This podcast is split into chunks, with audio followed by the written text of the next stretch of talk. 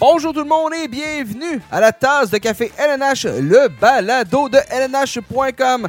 Mon nom est Nicolas Duchamp, très heureux de vous parler alors que ben ça s'en vient lentement. Je sais qu'il fait encore soleil dehors, je sais qu'on on vient d'avoir un beau week-end, on a eu de la belle température dernièrement, mais ça commence à sentir l'automne, ça commence à sentir le début de la saison de hockey et ça sent surtout, surtout les poules de hockey ça s'en vient. Je ne sais pas si vous avez commencé déjà, là, mais euh, sinon, c'est dans les prochains jours que j'en suis euh, certain vous allez faire ça. Alors, euh, ben, bien évidemment, comme chaque année, on vous offre notre spécial Poolers de la tasse de café LNH.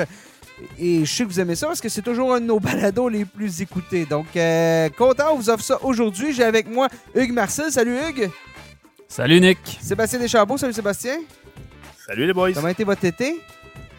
Il n'est pas fini encore. Là. Euh, mais oui, ça a bien été. On s'est du bien de décrocher un petit peu et de faire autre chose. Profiter du temps un petit peu. Là, on vient d'avoir là, on vient d'avoir un été un petit peu plus long, là, tout le monde, au niveau vacances puis tout ça, versus ce qu'on a eu dans les, les deux étés précédents. Je me souviens, la bulle en, 2000, puis euh, l'année d'avant, ben, c'était, c'était court. Là. Ça avait fini quoi mi-juillet, la, finale de la Coupe Stanley. avec, euh, L'an dernier, ben, l'an dernier, il y a maintenant 2021, la finale Lightning canadien. Euh, avait fini là, en début juillet. Donc, euh, c'est, ça, avait été, ça avait été un peu plus court. Il y, avait eu, il y avait eu le repêchage, puis tout ça, ça avait été assez occupé. Donc, euh, mais on a quand même un été occupé, le repêchage qui était à Montréal en plus. Donc, mais là, ça faisait quelques, quoi, quelques semaines que c'était plus calme. Mais là, on repart la machine avec, avec, avec les poolers tout d'abord. Donc, c'est le premier balado qu'on vous offre cette année dans notre quoi, notre quatrième saison du balado là, de, de, la tasse de café LNH. Quatrième saison complète, devrais-je dire, parce qu'on avait commencé durant les séries éliminatoires 2018-2019. Euh, donc, euh, on comptera pas. C'était une pratique. C'était notre année de pratique. C'était notre, pilote, comme on dit en télévision. Mais là, donc, quatrième année de balado qui euh, s'amorce. On approche les, les, 100 épisodes aussi, donc lentement, mais sûrement. Et vous êtes de plus en plus à nous écouter. Donc, on est très heureux de vous avoir, chers auditeurs, à l'écoute. Et j'espère que vous avez eu un bel été. J'espère aussi que vous, avez eu, vous en avez profité parce que là, le hockey recommence. Donc, aujourd'hui, dans ce spécial Poolers. On va parler, bien évidemment, on va faire euh, le tour de ce qui s'est passé euh, un peu partout durant, l'été, marché des joueurs autonomes, euh, tout ça. ce qui est les plus gros impacts au niveau Poolers. Donc aujourd'hui, ce n'est pas un spécial de, de début de saison, d'analyse de ce que va être la saison. Ça, ça va venir dans deux semaines. Mais c'est vraiment au niveau des, de, vos points, de vos poules. quelle va être la différence de vos, de vos paris, devrais-je, pourrais-je dire aussi? Alors, euh, on va faire le tour de ça. On va aussi aller avec euh, notre top 10 attaquants, les 10 meilleurs attaquants de la LNH, top 5 défenseurs, top 5 gardiens. Donc, euh, pour votre première ronde, pour votre joueur de concession, sur qui vous devez vous tourner en, début de poule, particulièrement important, bien évidemment, dans les poules avec, avec plusieurs équipes. Tu ne veux pas choisir le mauvais cheval, surtout quand c'est un pool en, serpentin, si je peux dire. Donc, si tu te trompes, tu repêches quatrième dans un pool de 20 équipes, c'est long avant que tu repêches à nouveau. Et top 5 gardiens. Donc, ça, c'est ce qui. Euh, on va avoir deuxième partie de l'émission. Et on va terminer tout avec euh, nos recommandations. Donc, euh, une valeur sûre, une surprise, un joueur à éviter et une recrue pour chaque section. Donc, on va y aller par section de la LNH. Donc, les trois, on va y aller de nos recommandations là-dessus. Donc, pour vous aider avec. pour vous aider à, peut-être à scorer plus tard euh, dans votre pool pour aller chercher un peu plus euh, de points. Viser la victoire, je vous le rappelle, et c'est mon plus grand conseil avant chaque, euh, avant chaque pool, avant chaque, chaque fois que vous vous préparez à faire un pêchage, connaissez les règlements de votre pool primordial parce que ça fait la différence si vous êtes dans un pool multicatégorie, si vous avez un pool avec euh, les mises en échec, les tirs, les buts, si euh, vos jeux blancs valent 5 points versus s'ils valent 1 point, c'est pas la même game. Donc, assurez-vous de bien connaître euh, les règlements de votre pool. Souvent, ça peut faire une différence. Nous, je vous dirais que nos prédictions se font surtout au niveau points, points, buts, majoritairement, mais on essaie de rester un peu général mais on va en parler parce qu'il y a quelques joueurs justement qui se signalent dans les poules à catégorie multiple. Catégorie multiple, Hugues, définis-moi donc ça parce que c'est assez large comme description. Ben, les poules à catégorie multiple, c'est les poules euh, avec les, euh, dans lesquelles les joueurs, on comptabilise euh, pas seulement les points, on comptabilise généralement ce qu'on appelle les catégories standards, c'est les buts, les passes, les points en avantage numérique, le différentiel, les tirs et les mises en échec. là, il y, y, a des ligues qui vont encore plus loin que ça, là, des ligues qu'on comptabilise aussi les tirs bloqués, les minutes, euh, les minutes de punition. Euh, donc, euh, ça, peut, ça peut aller très loin, mais généralement, les, catégories standards, c'est ça, c'est but, passe, différentiel, point d'avantage numérique. tir et mise en échec. Alors, on se lance, on y va avec cet aperçu. On revient justement, comme je disais, on revient ce qui s'est passé cet été. Messieurs, on ne l'a pas vu venir, mais Johnny Gaudreau qui s'entend avec les Blue Jackets de Columbus. On parle quand même de Gaudreau qui a terminé au deuxième rang des marqueurs l'année dernière dans la LNH. onde de choc parce que Columbus, soudainement, ça peut avoir l'effet à Columbus que Artemi Panarin a eu un peu avec les Rangers de New York lorsqu'il a quitté euh, les mêmes Blue Jackets de Columbus. Pour une fois, les Blue Jackets qui sont pas euh, le dindon de la face dans, le marché des joueurs autonomes. Donc, euh, on s'est entendu avec Gaudreau. Bien évidemment, ça vient avec une nouvelle réalité. Un joueur de centre pas mal moins efficace. On ne sait même pas ça va être lequel. Est-ce que ça va être Boone Jenner? Est-ce que ça va être Jack Roslovich? Euh, Cole Sillinger, qui est à sa deuxième année aussi. Euh, ça vient avec l'arrivée de Patrick Laney. Euh, il était avec Matthew Ketchuk. Patrick Laney, bon, il vient quand même bien compléter Gaudreau. Vous, vous attendez à quoi? Parce que je pense qu'on est unanime qu'on s'attend à une baisse de production de la part de Gaudreau cette année. Ben écoute, est-ce qu'on va revoir 115 points de la part de Johnny Gaudreau? Euh, c'est peut-être un peu euh, un peu utopique, le fait que euh, c'était une saison magique de leur côté. C'était le, gros trio qu'on a envoyé dans toutes les situations offensives sur le premier, le premier, la première vague du jeu de puissance. pas pour dire qu'il n'y a pas, pas de, de, de, talent à Columbus, on en a nommé plusieurs.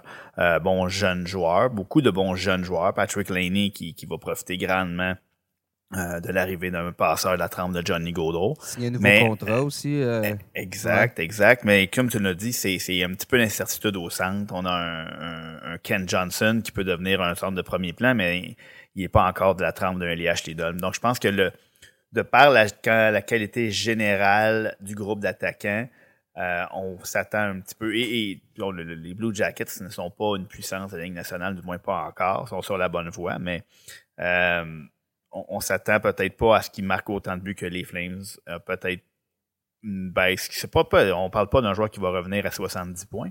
Euh, mais 115 points, on peut s'attendre à une baisse de 15, 20 points. Mm-hmm. Mais euh, ça demeure quand même un, excellent joueur qui, qui, qui, doit pas reculer trop loin sur la liste des poolers. Par contre, on ne s'attend pas à ce qu'ils finissent dans le peut-être top 5 de la ligue au niveau des points. Puis à l'inverse, le centre qui va se retrouver avec eux euh, prendre la valeur dans les poules parce que justement, tu as Laney d'un côté, tu as euh, Gaudreau de l'autre.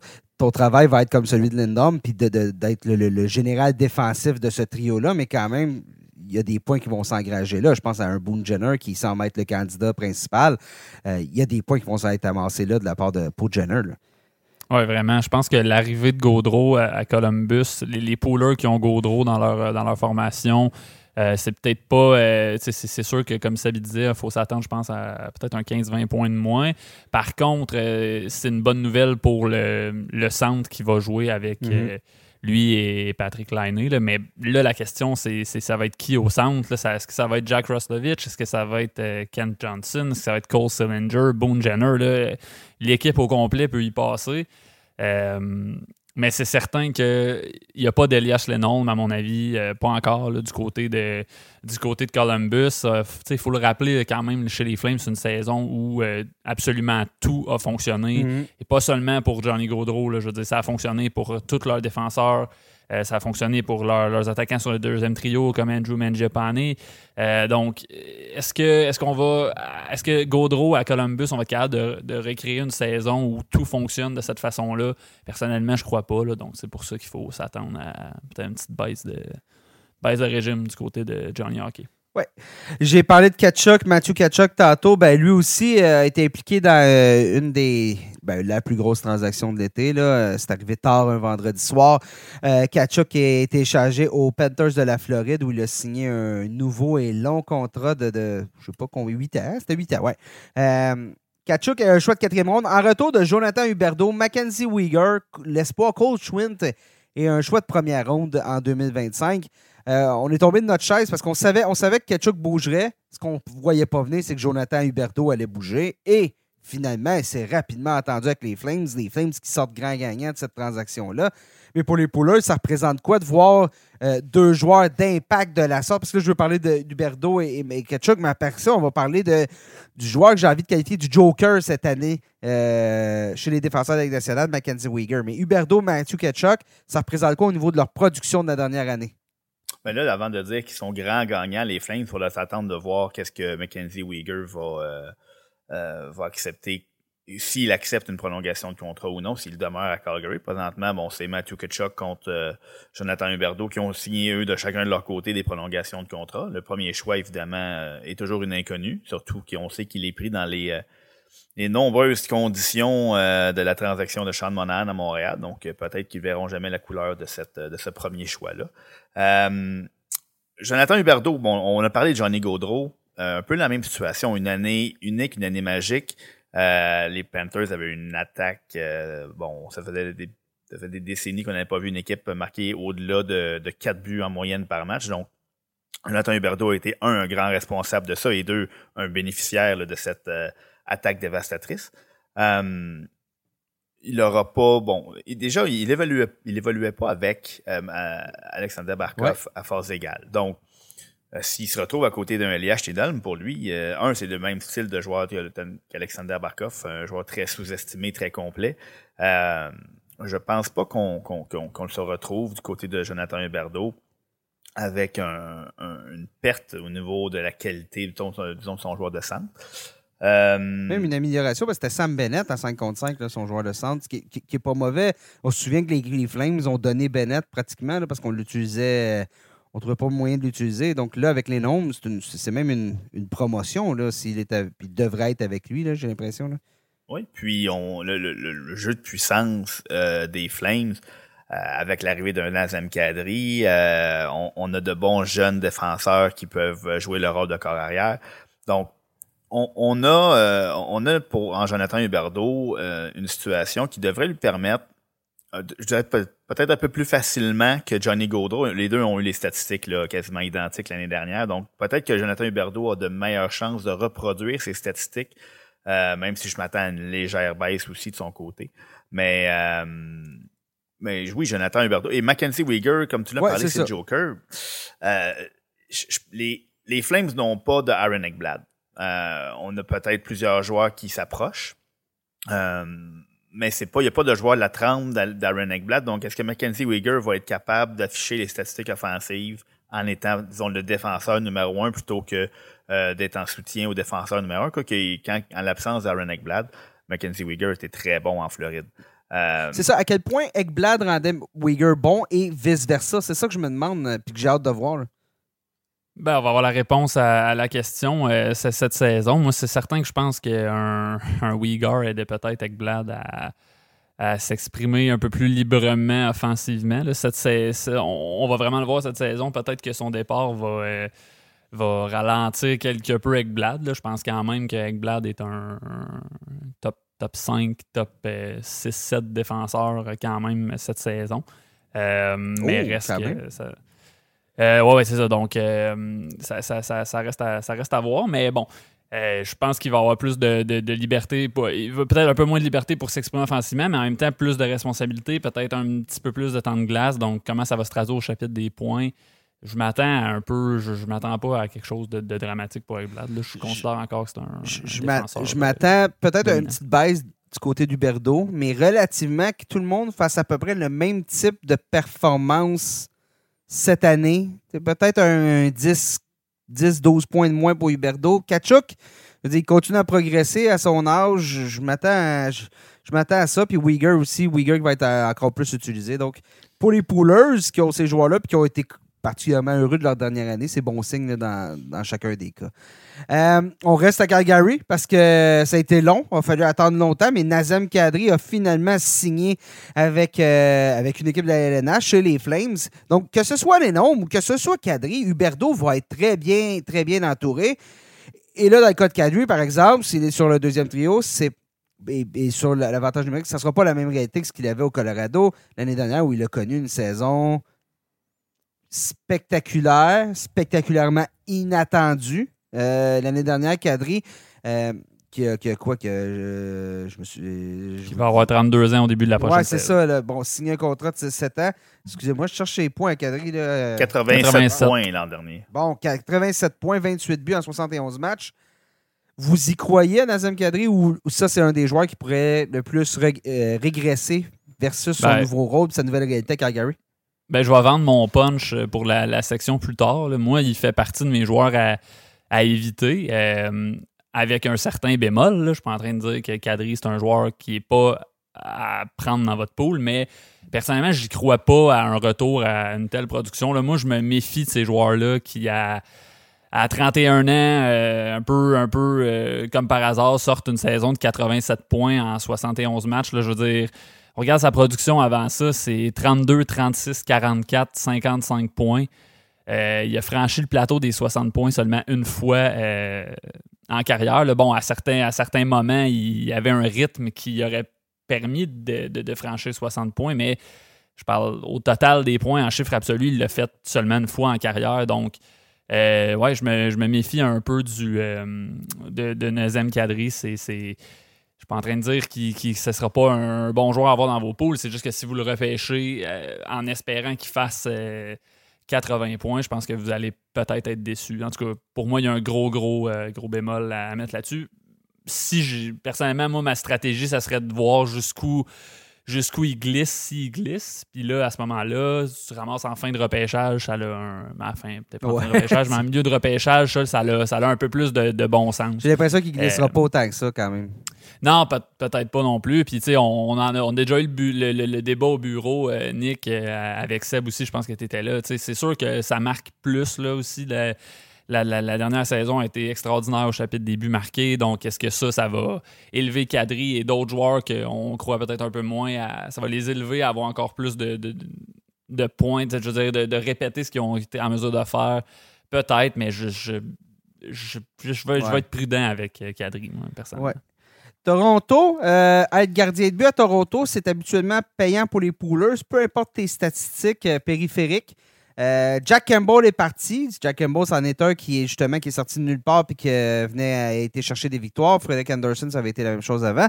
Et là, on entre la saison avec le mot qui me vient, c'est incertitude au niveau des gardiens. On a été chercher Matt Murray du côté euh, des euh, sénateurs d'Ottawa et on a mis sous contrat Ilya Samsonov qui a été laissé de côté, n'a pas reçu d'offre qualificative euh, de la part des Capitals de Washington.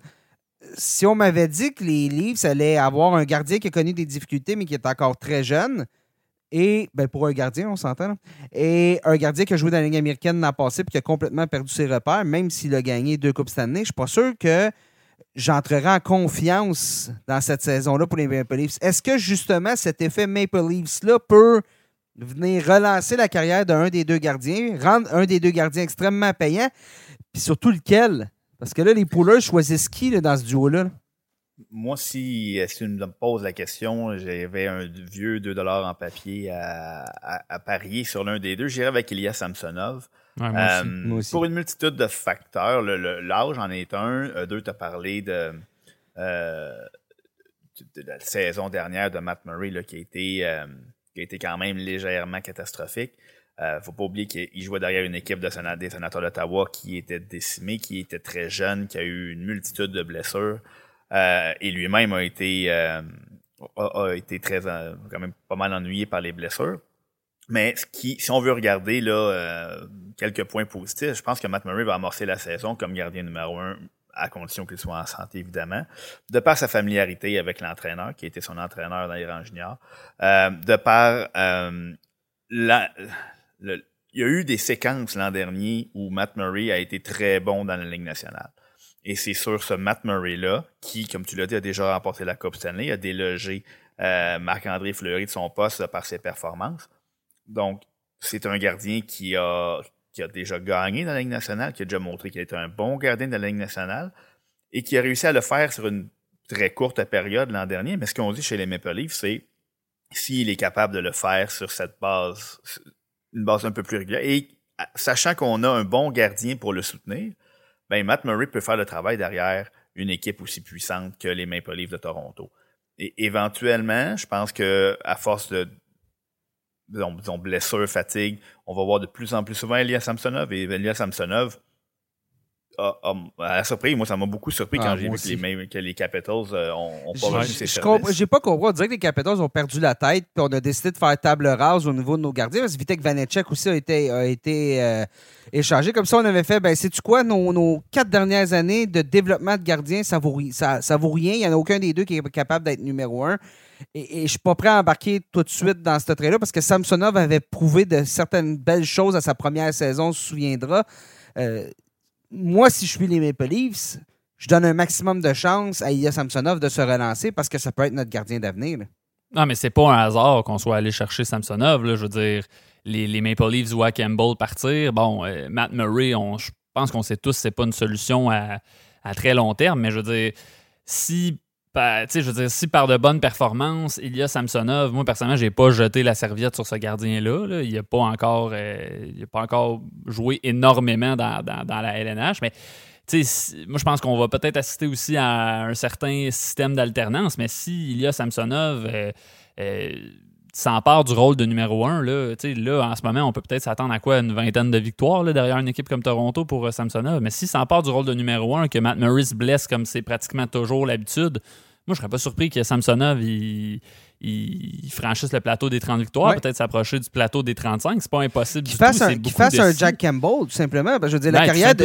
Si, si on compare ce que Samsonov a fait à date dans la Ligue nationale, dans la Ligue nationale et ce que Campbell avait fait à l'époque quand il est arrivé à Toronto, je prends Samsonov avant. Donc, je veux dire, la possibilité est là que euh, sa carrière s'élève à meilleure que Campbell. Effectivement, ça reste un jeune gardien qui arrive dans les, dans les, dans les meilleures années de sa carrière, là, qui va tranquillement s'approcher de, de, de l'âge d'un Jack Campbell, justement. Donc, euh, peut-être qu'on a le gardien d'avenir du, du côté de Toronto. Là, je veux dire, il- je pense qu'il est signé pour un an. Il Un est encore an. joueur Ouais. autonome avec compensation l'année prochaine, donc on a le contrôle sur lui. Je veux dire, ça a le potentiel d'être un coup de circuit. Après, tu lui fais signer un contrat à long terme si tu es convaincu, puis euh, personne s'ennuie de Campbell. là. Bon, c'est dans un scénario très optimiste, mais euh, c'est c'est pas par hasard que je suis convaincu que les dirigeants des Maple Leafs pensent la même chose que nous présentement. Puis des, des gardiens qui sont pêchés en première ronde. euh, on a vu plusieurs gardiens faire leur entrée rapidement, mais c'est aussi un profil tellement différent que de- des autres joueurs de position. Un Jacob Markstrom, euh, que tout le monde attendait, un, un choix de première ronde, et ça a pris des années avant qu'il atteigne son plein potentiel.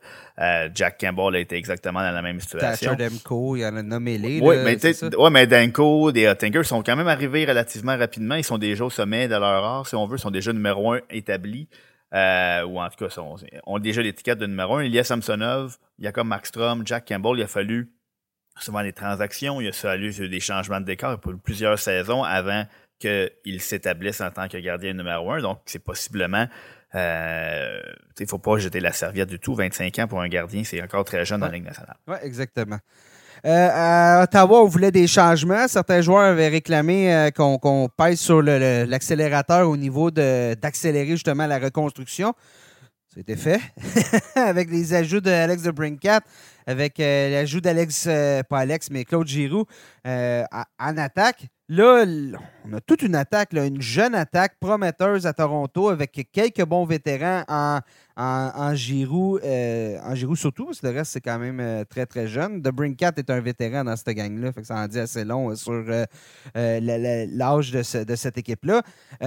Mais là, avec autant de joueurs, qui va, qui va, qui va fournir, qui va produire? On a Tim Stutzel qui a signé un contrat hier. On a Drake Batterson qui pousse, Brady Ketchuk qui pousse.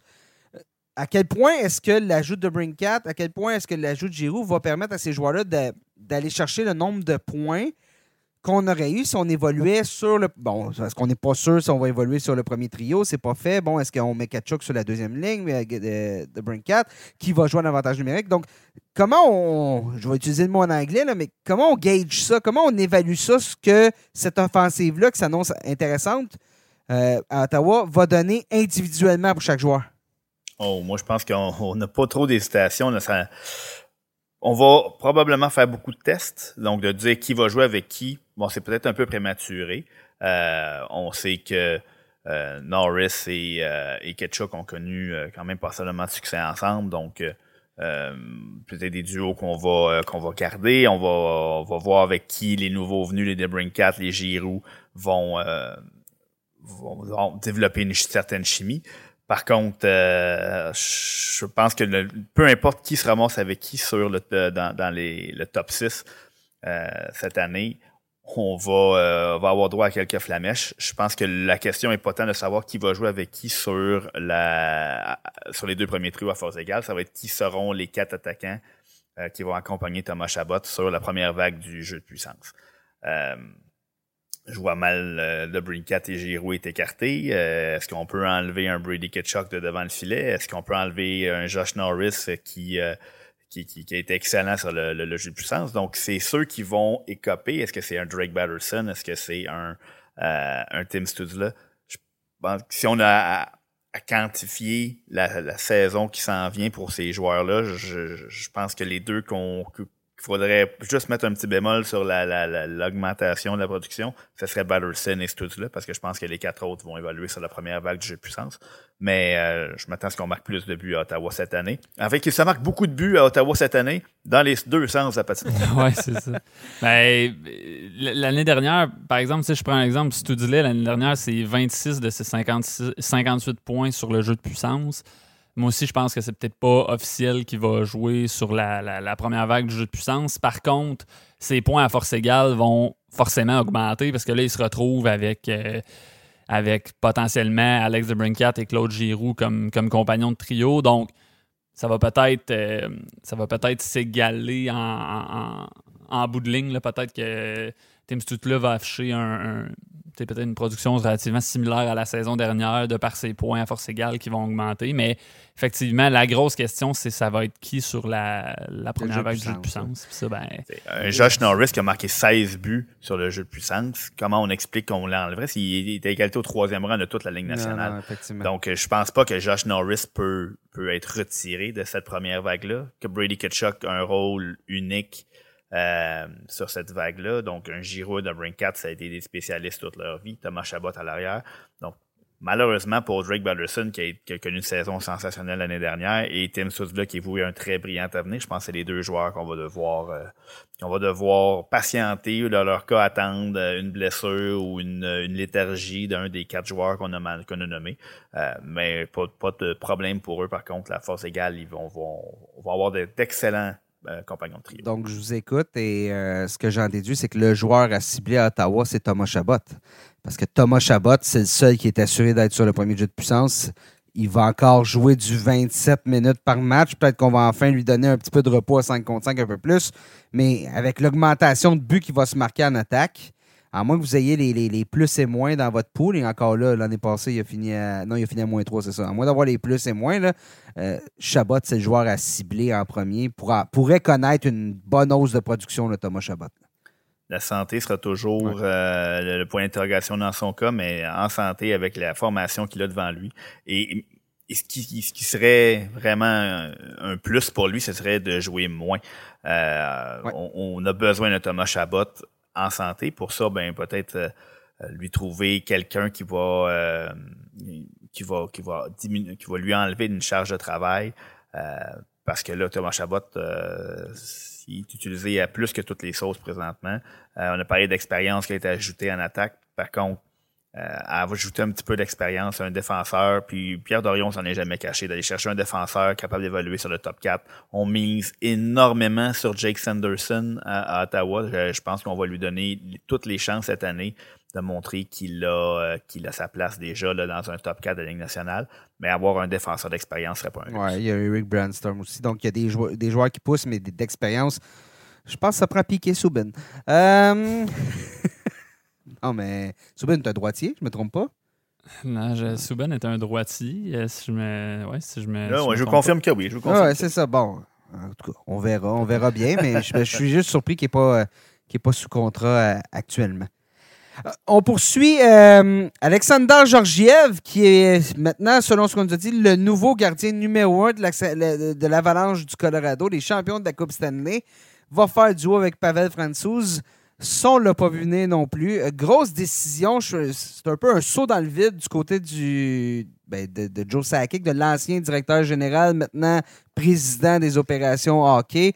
Euh, ça va été une de ses dernières euh, décisions, je crois, avant de céder sa place. Quoique, bon, ça se fait en, consensus maintenant dans l'équipe, les décisions. Georgiev, qui était adjoint à Igor Shesterkin du côté des Rangers de New York, qui qui a pas. il n'a rien cassé, là, on s'entend, Alexander Georgiev, rien cassé du tout. Est-ce que ce gardien-là a ce qu'il faut pour euh, permettre à l'Avalanche du Colorado d'aller loin? Est-ce que est-ce que les pouleurs doivent faire attention parce qu'on doit s'attendre plus à un tandem ou est-ce qu'ils doivent faire très attention parce qu'il y a des bonnes chances que finalement, ce soit Francis ou un autre gardien éventuellement qui soit euh, le numéro un euh, du côté du Colorado? Ben, moi, je suis pas prêt à y apposer l'étiquette de gardien numéro un encore à Georgiev. Euh, au Colorado, on a un Pavel Francouz qui, en moi, santé, je, moi, je cite Joe Sakic quand je dis numéro un. C'est pas moi qui oh, dis. Oui, mais je sais pas, tu sais, on, on, semble quand même faire confiance à, à Francouz quand, quand, il est en santé. Là. Lui aussi, c'est un, une question de, de, santé dans son cas. Je serais pas surpris qu'on opte pour un, un, tandem, un système d'alternance devant le filet. Il faut, faut, faut, le constater. Je veux dire, il n'y a plus beaucoup d'équipes qui utilisent euh, des, gardiens de 60 départs par saison. De plus en plus, on le voit dans, beaucoup d'équipes, de, de, plus en plus, on utilise des systèmes d'alternance. Je serais pas surpris que ça soit... Euh, euh, ça soit ça du côté du Colorado. Georgiev a montré de belles choses à New York. Je pense qu'il attendait un peu la porte de sortie, l'occasion de, s'élever dans le rôle de gardien numéro un. Va avoir la chance de le faire au Colorado. Mais c'est certain que c'est un petit peu complexe de, dans un repêchage de poule de se lancer sur Georgiev. je comprends qu'il va y avoir toute une équipe devant lui, une équipe qui euh, selon toute vraisemblance, va finir euh, va, va finir dans le top 5 de la ligue. Je veux dire, ça, va être une, puissance, sauf que ça va être quoi son volume de départ? Ça, c'est un petit peu un mystère. Puis j'ai toujours tendance à privilégier les gardiens qui vont qui vont faire, là, je parle dans une optique de pooler, qui vont faire euh, qui vont qui vont avoir plus de départ qu'un qu'un Georgiev, que ça risque d'être peut-être plus compliqué. Euh, mais donc, c'est pour ça que je suis pas totalement prêt à lui apposer l'étiquette de numéro 1. Oui, c'est un, ça va être une situation très intéressante à suivre, mais euh, Georgiev va tirer l'œil des pouleux parce que, bon, on va lui accoler l'étiquette de numéro 1, comme tu as dit, ce que Joe Sakic a dit, va se présenter avec le rôle de numéro 1. Euh, derrière une équipe qui vient de remporter la Coupe Stanley, malgré des, des, des performances, somme toute, légèrement douteuses de, de Darcy Kemper. Il souvent il gagnait pas grâce à Kemper, il gagnait malgré Kemper, mais on ne savait pas empêcher euh, Darcy Kemper d'afficher d'excellentes statistiques en saison régulière. Il signe un beau contrat avec les Capitals aussi par la suite, donc ça n'a pas, refroidi d'autres équipes. Là. Mais euh, bon, la, brigade défensive de l'Avalanche, euh, elle est exceptionnelle. Quand on a quatre défenseurs de la trame de Makar, Girard, Byram et Taves, euh, c'est sûr que ça aide la tâche de n'importe quel gardien qui se retrouve euh, qui se retrouve là. On va peut-être avoir un petit peu plus de difficulté à marquer des buts. On a quand même perdu les deux tiers de notre deuxième trio au Colorado, euh, Nazem Kadri, André Barakowski. donc il y, a une espèce de, on va avoir un petit peu plus besoin que notre gardien ait gagné des matchs. Est-ce que Georgiev va montrer qu'il était capable de le faire? Ben, pas encore sur une base régulière. François a quand même répondu présent quand on a eu besoin de lui dans les dernières saisons je m'attends à ce qu'on. Moi, je, je, me tiendrais. Pas que je me. C'est difficile de dire je me tiendrais loin des gardiens des, des, derniers champions de la Coupe Stanley. Mais dans une optique de poolers, euh, à moins d'avoir la chance de, de, miser sur les deux, d'être capable de miser sur les deux gardiens et de pouvoir habiller celui qui, qui obtient le départ, c'est risqué comme, euh, comme stratégie de cibler un Georgiev, même s'il a l'étiquette de numéro un à l'entrée du camp d'entraînement. Finalement, dernière euh, transaction qu'on va analyser, là, ce qui s'est passé cet été. Kevin Fiala qui euh, a été échangé aux Kings de Los Angeles. Euh, le hockeyeur suisse qui a connu toute une saison l'année dernière avec le Wild du Minnesota dans un rôle où il n'était pas. il était sur un troisième trio, avait un peu de temps d'avantage numérique, mais pas tout le temps sur la première unité et a explosé. On disait Fiala, c'est un joueur qui avait le potentiel, mais devait trouver la constance. Là, il va être dans, sous, les, sous les réflecteurs de Los Angeles, sous les étoiles de Los Angeles, avec, sur un premier trio, c'est avec euh, Enze. Euh, est-ce que Fiala, qui a fait quoi 82 points, je crois, l'année dernière, je vais, vérifier le tout, j'ai un petit blanc. Fiala, oui, 85 points plutôt en 82 matchs. Un, est-ce qu'il peut poursuivre ça? Puis deux, est-ce que Fiala peut, se, améliorer ça dans un rôle de numéro un, ce qui n'était pas avec le Wild? Là? Ben, la question, c'est est-ce que Fiala peut être un joueur de saison complète euh, plutôt qu'un un, un, joueur d'une demi-saison? Ça fait deux la deuxième partie de la saison. Ça, fait deux ou trois saisons là, qui. Euh, est décevant en première moitié de saison et complètement absurde en deuxième moitié de saison. je veux dire, s'il est dominant comme il est en deuxième moitié de saison, de A à Z, je veux dire, là, le sky is the limit, comme on dit en bon, en bon français. mais je veux dire, oui, là, Fiala va avoir toutes les occasions de de se faire valoir. C'est un peu le, le, un peu le, joueur, le, joueur qu'on convoitait dans la transaction. On va, on va le placer dans, toutes les positions qu'on a du succès. Donc, probablement euh, sur le premier trio, sur la première vague du jeu de puissance. Euh, à mon avis, il va avoir des meilleurs compagnons de trio à Los Angeles qu'à au Minnesota l'année dernière. En, tout, en, tout, respect à Frédéric Gaudreau. Oui, en tout respect à Frédéric Gaudreau et Matt Boldy qui ont quand même été. C'est pas, Enzo Kopetar que veux-tu. Euh, ben non, ben c'est exactement ça. Donc, euh, non, je, je, je, pense que si pour une fois, il est capable de, de, démarrer la machine au mois d'octobre puis de, poursuivre ça tout au long de la saison, euh, pas vraiment de doute dans mon cas. Fiala est une, une, valeur assez sûre. Le plus gros bonus, c'est vraiment le jeu de puissance.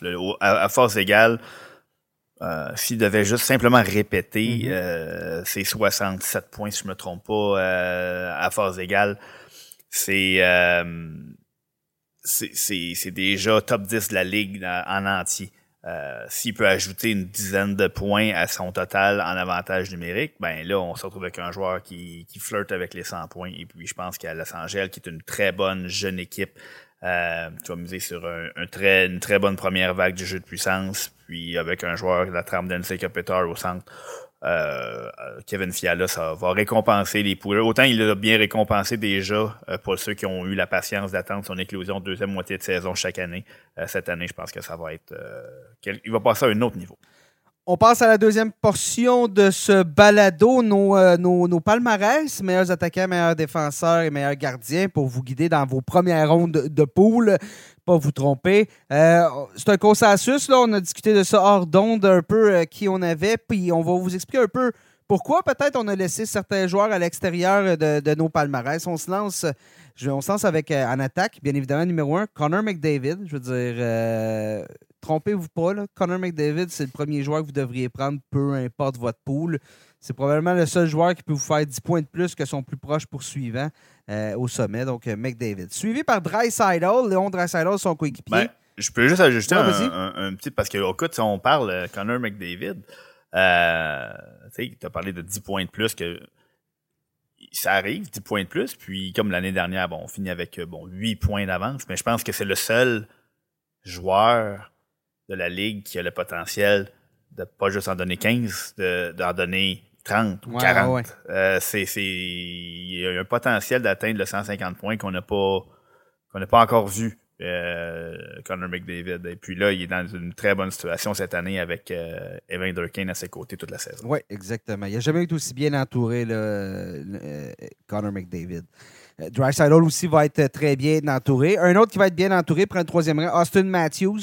Euh, si votre pool considère que les, prend en compte les, les, buts, on donne deux points pour un but plutôt que un, attention, là, c'est peut-être euh, à négocier. Euh, est-ce qu'on le met troisième? Est-ce qu'on le met deuxième? Drysdale marque aussi, donc, mais Matthews a définitivement sa, place dans le top 3. Là, on avait un petit peu plus de discussion. On a mis Nikita Kucherov au quatrième rang. Kucherov, bien évidemment, oui, les blessures ont, été difficiles cette, dans, les dernières, dans les dernières années. Il était encore blessé l'année dernière, mais c'est un joueur qui a maintenu la deuxième meilleure moyenne de points par match dans la NH l'année passée. Donc, c'est un pari à prendre, mais c'est un joueur qui peut euh, être très productif, qui peut, qui peut se hisser parmi le top 2 des pointeurs de la Ligue nationale, absolument. Et le débat qu'on avait, c'était avec Nathan McKinnon, qu'on a placé au cinquième rang. McKinnon, euh, peut aisément aussi passer le cap des 100 points, messieurs, mais euh, lui aussi, c'est un joueur qui a quand même été un peu embêté par les blessures. Peut-être pas des blessures aussi importantes que celles de Kucherov, mais McKinnon aussi, lentement mais sûrement, le, je ne veux pas dire que le temps le rattrape, mais va rater quand même chaque année 10-15 matchs là, environ selon comment euh, les choses se passent. Là, McKinnon, par contre, peut-être qu'il va être frappé du syndrome Nazem Kadri qui devait signer une nouvelle entente. Et là, ouais, c'est vrai, c'est une année de contrat pour lui. C'est une année de contrat pour, euh, pour Nathan McKinnon. Donc, pas, pas a besoin d'éclairs pour euh, toucher le gros lot, Nathan McKinnon. Je pense que déjà, il, va voir une, une, augmentation de salaire euh, substantielle. par contre, ben, c'est jamais mauvais dans son CV de connaître une saison hyper productive juste avant de signer un contrat. au niveau des tirs, au niveau. Kucherov et McKinnon, moi, j'aurais eu tendance à placer McKinnon peut-être devant. Euh, parce que, bon, on sait que la, première vague de jeu de puissance de l'avalanche va être euh, irrésistible, encore une fois, malgré la perte de, Nazem Kadri. Et puis, on sait que, dans, en cas de besoin, si on décide de répartir les forces à force égale, euh, au Colorado avec Landeskog et puis Rantanen. On a toujours cette, cette option-là de, de mettre les trois joueurs ensemble, puis on sait qu'ils sont capables de produire à un rythme infernal. Donc, euh, McKinnon, euh, j'entrevois quand même toute une saison pour lui cette saison. Notre prochain bloc de joueurs, on avait un bloc, je peux dire, de trois joueurs où on, débattait. on a terminé avec Kirill Kaprizov du, du Wild au sixième rang, Mitch Marner des Maple Leafs au septième rang et Artemi Panarin des Rangers au huitième rang. Qu'est-ce qui a guidé un peu notre, notre, notre discussion, Hugues? Je pense que c'est le talent brut de Kaprizov. Hein? Ouais, ben c'est que Kaprizov, euh, c'est un joueur d'élite qui est capable de produire peu importe ses compagnons de trio. Euh, peut-être un peu plus euh, un peu plus axé les, les ligues qui comptabilisent les, les, les, les buts là, Kaprizov est peut-être un petit peu plus avantageux de ce côté-là qu'un Mitch Marner qui est beaucoup plus un fabricant de jeu pour Austin Matthews. Donc, les tirs aussi. Le Kaprizov, c'est un, tireur de volume quand même, approche les 300 lancés euh, année après année. Ça fait. Euh, donc, c'est euh, ça fait partie de notre de notre raisonnement. Et, le fait que Panarin est huitième, c'est tout simplement parce qu'il est sur le deuxième trio chez les Rangers. Oui, première unité d'avantage numérique, mais je veux dire, je prends. Bon, on va, évoluer avec euh, Vincent Trocek cette année. Euh, bon, à moins qu'il y ait des changements au niveau des trios, mais la première unité à New York est quand même euh, bien cimentée. Mais c'est à droite qu'encore une fois, la même question demeure chez les Rangers. Qui va jouer à droite parmi, les, parmi nos, jeunes joueurs? Comment on va utiliser nos joueurs? Ben, écoute, on a une ouverture à droite pour un, jeune joueur. Bon, on sait que on sait que Zibanejad va jouer avec Ryder. On sait que on, est, on peut avancer que Trocheck va jouer avec, avec Panarin. Euh, pour ce qui est le reste à droite, ben, on sait qu'on a, on a, la, on a des places, on a des ouvertures. Puis euh, c'est ça, un capot caco, c'est un Alexis Lafrenière de, de, de faire la, de prendre le prochain pas dans leur développement. Euh, oui, parce que si Lafrenière apprend à jouer à droite, là, le, pour reprendre les mots de Hugues, sky's the limit pour lui au niveau progression. Là.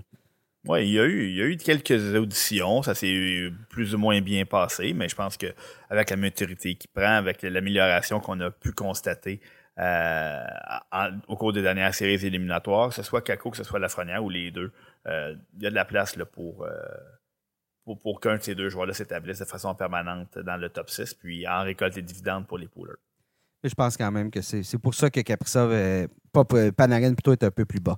Notre prochain groupe, euh, ben, 9 et 10, Mikko Rantanen et Jonathan Huberdo. Donc, comme vous pouvez voir, on prédit quand même une baisse de production à Huberdo. À quel point on parlait, je disais tantôt, peut-être 12-15 euh, points.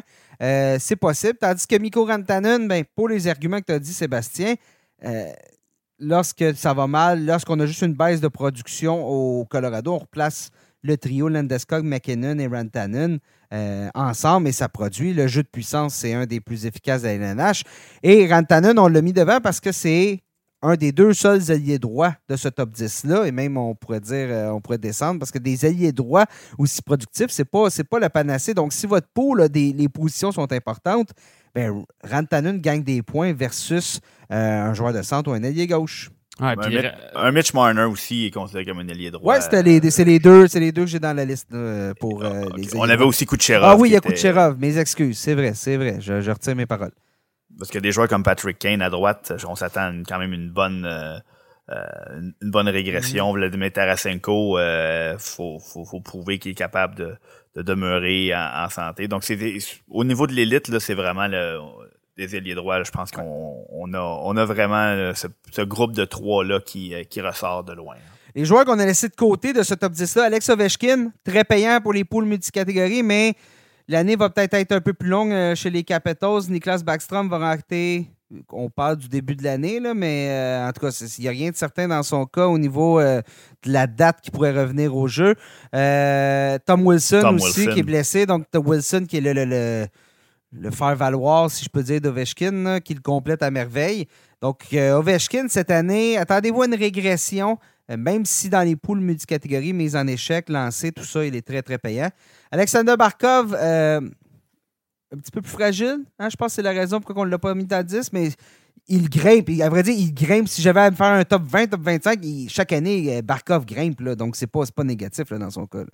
Non, puis tu sais, il faut, faut, faut que les, gens qui nous écoutent comprennent que.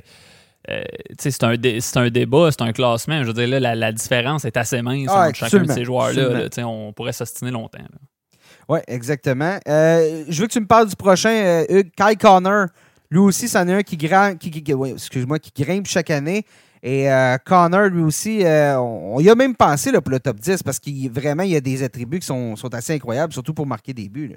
Ah, c'est un joueur qui aurait très bien pu euh, se retrouver dans, dans, le top 10, peut-être devant un, peut-être devant un, un Huberdo. Là, mais bon, là, on a décidé de, l'écarter du top 10, mais c'est certain que dans un pool qui compte pas seulement les points, mais euh, il est très bon au chapitre des points, mais au niveau des, ce qui est multicatégorie, je veux dire, l'année dernière, c'est un, un, joueur qui a 47 buts, donc c'est approché du plateau des, des 50, 28 euh, points en avantage numérique, 317 tirs. Euh, ça commence à être du stock, là. On s'approche d'un. On s'approche quasiment d'un Ovechkin au niveau des des, euh, des, des, des, des, chiffres, des, chiffres périphériques qui affichent. Euh, là, la question, ça va être surtout de voir. Euh, moi, je pense qu'il n'y a pas vraiment de doute, mais bon, c'est peut-être ça qui a joué un peu à sa défaveur. Là, il y a une saison de 93 points. Je suis convaincu. J'ai aucun doute qu'il peut refaire ce genre de saison-là. Mais tu sais, bon, avant ça, il a fait 50, 73 points. Donc, je pense que dans quelques années, quand il va avoir prouvé que ce qu'il a fait l'année dernière, c'est la norme pour lui, je pense qu'il n'y aura pas vraiment de débat. Ça va être un joueur top 10. Puis même là, quelqu'un qui mettrait dans son top 10, moi, je n'ai pas vraiment de problème avec ça. ça se défend très bien. Et on a eu, on a eu un, bon gros débat là, pour les dernières positions, puis même lors de notre top 10.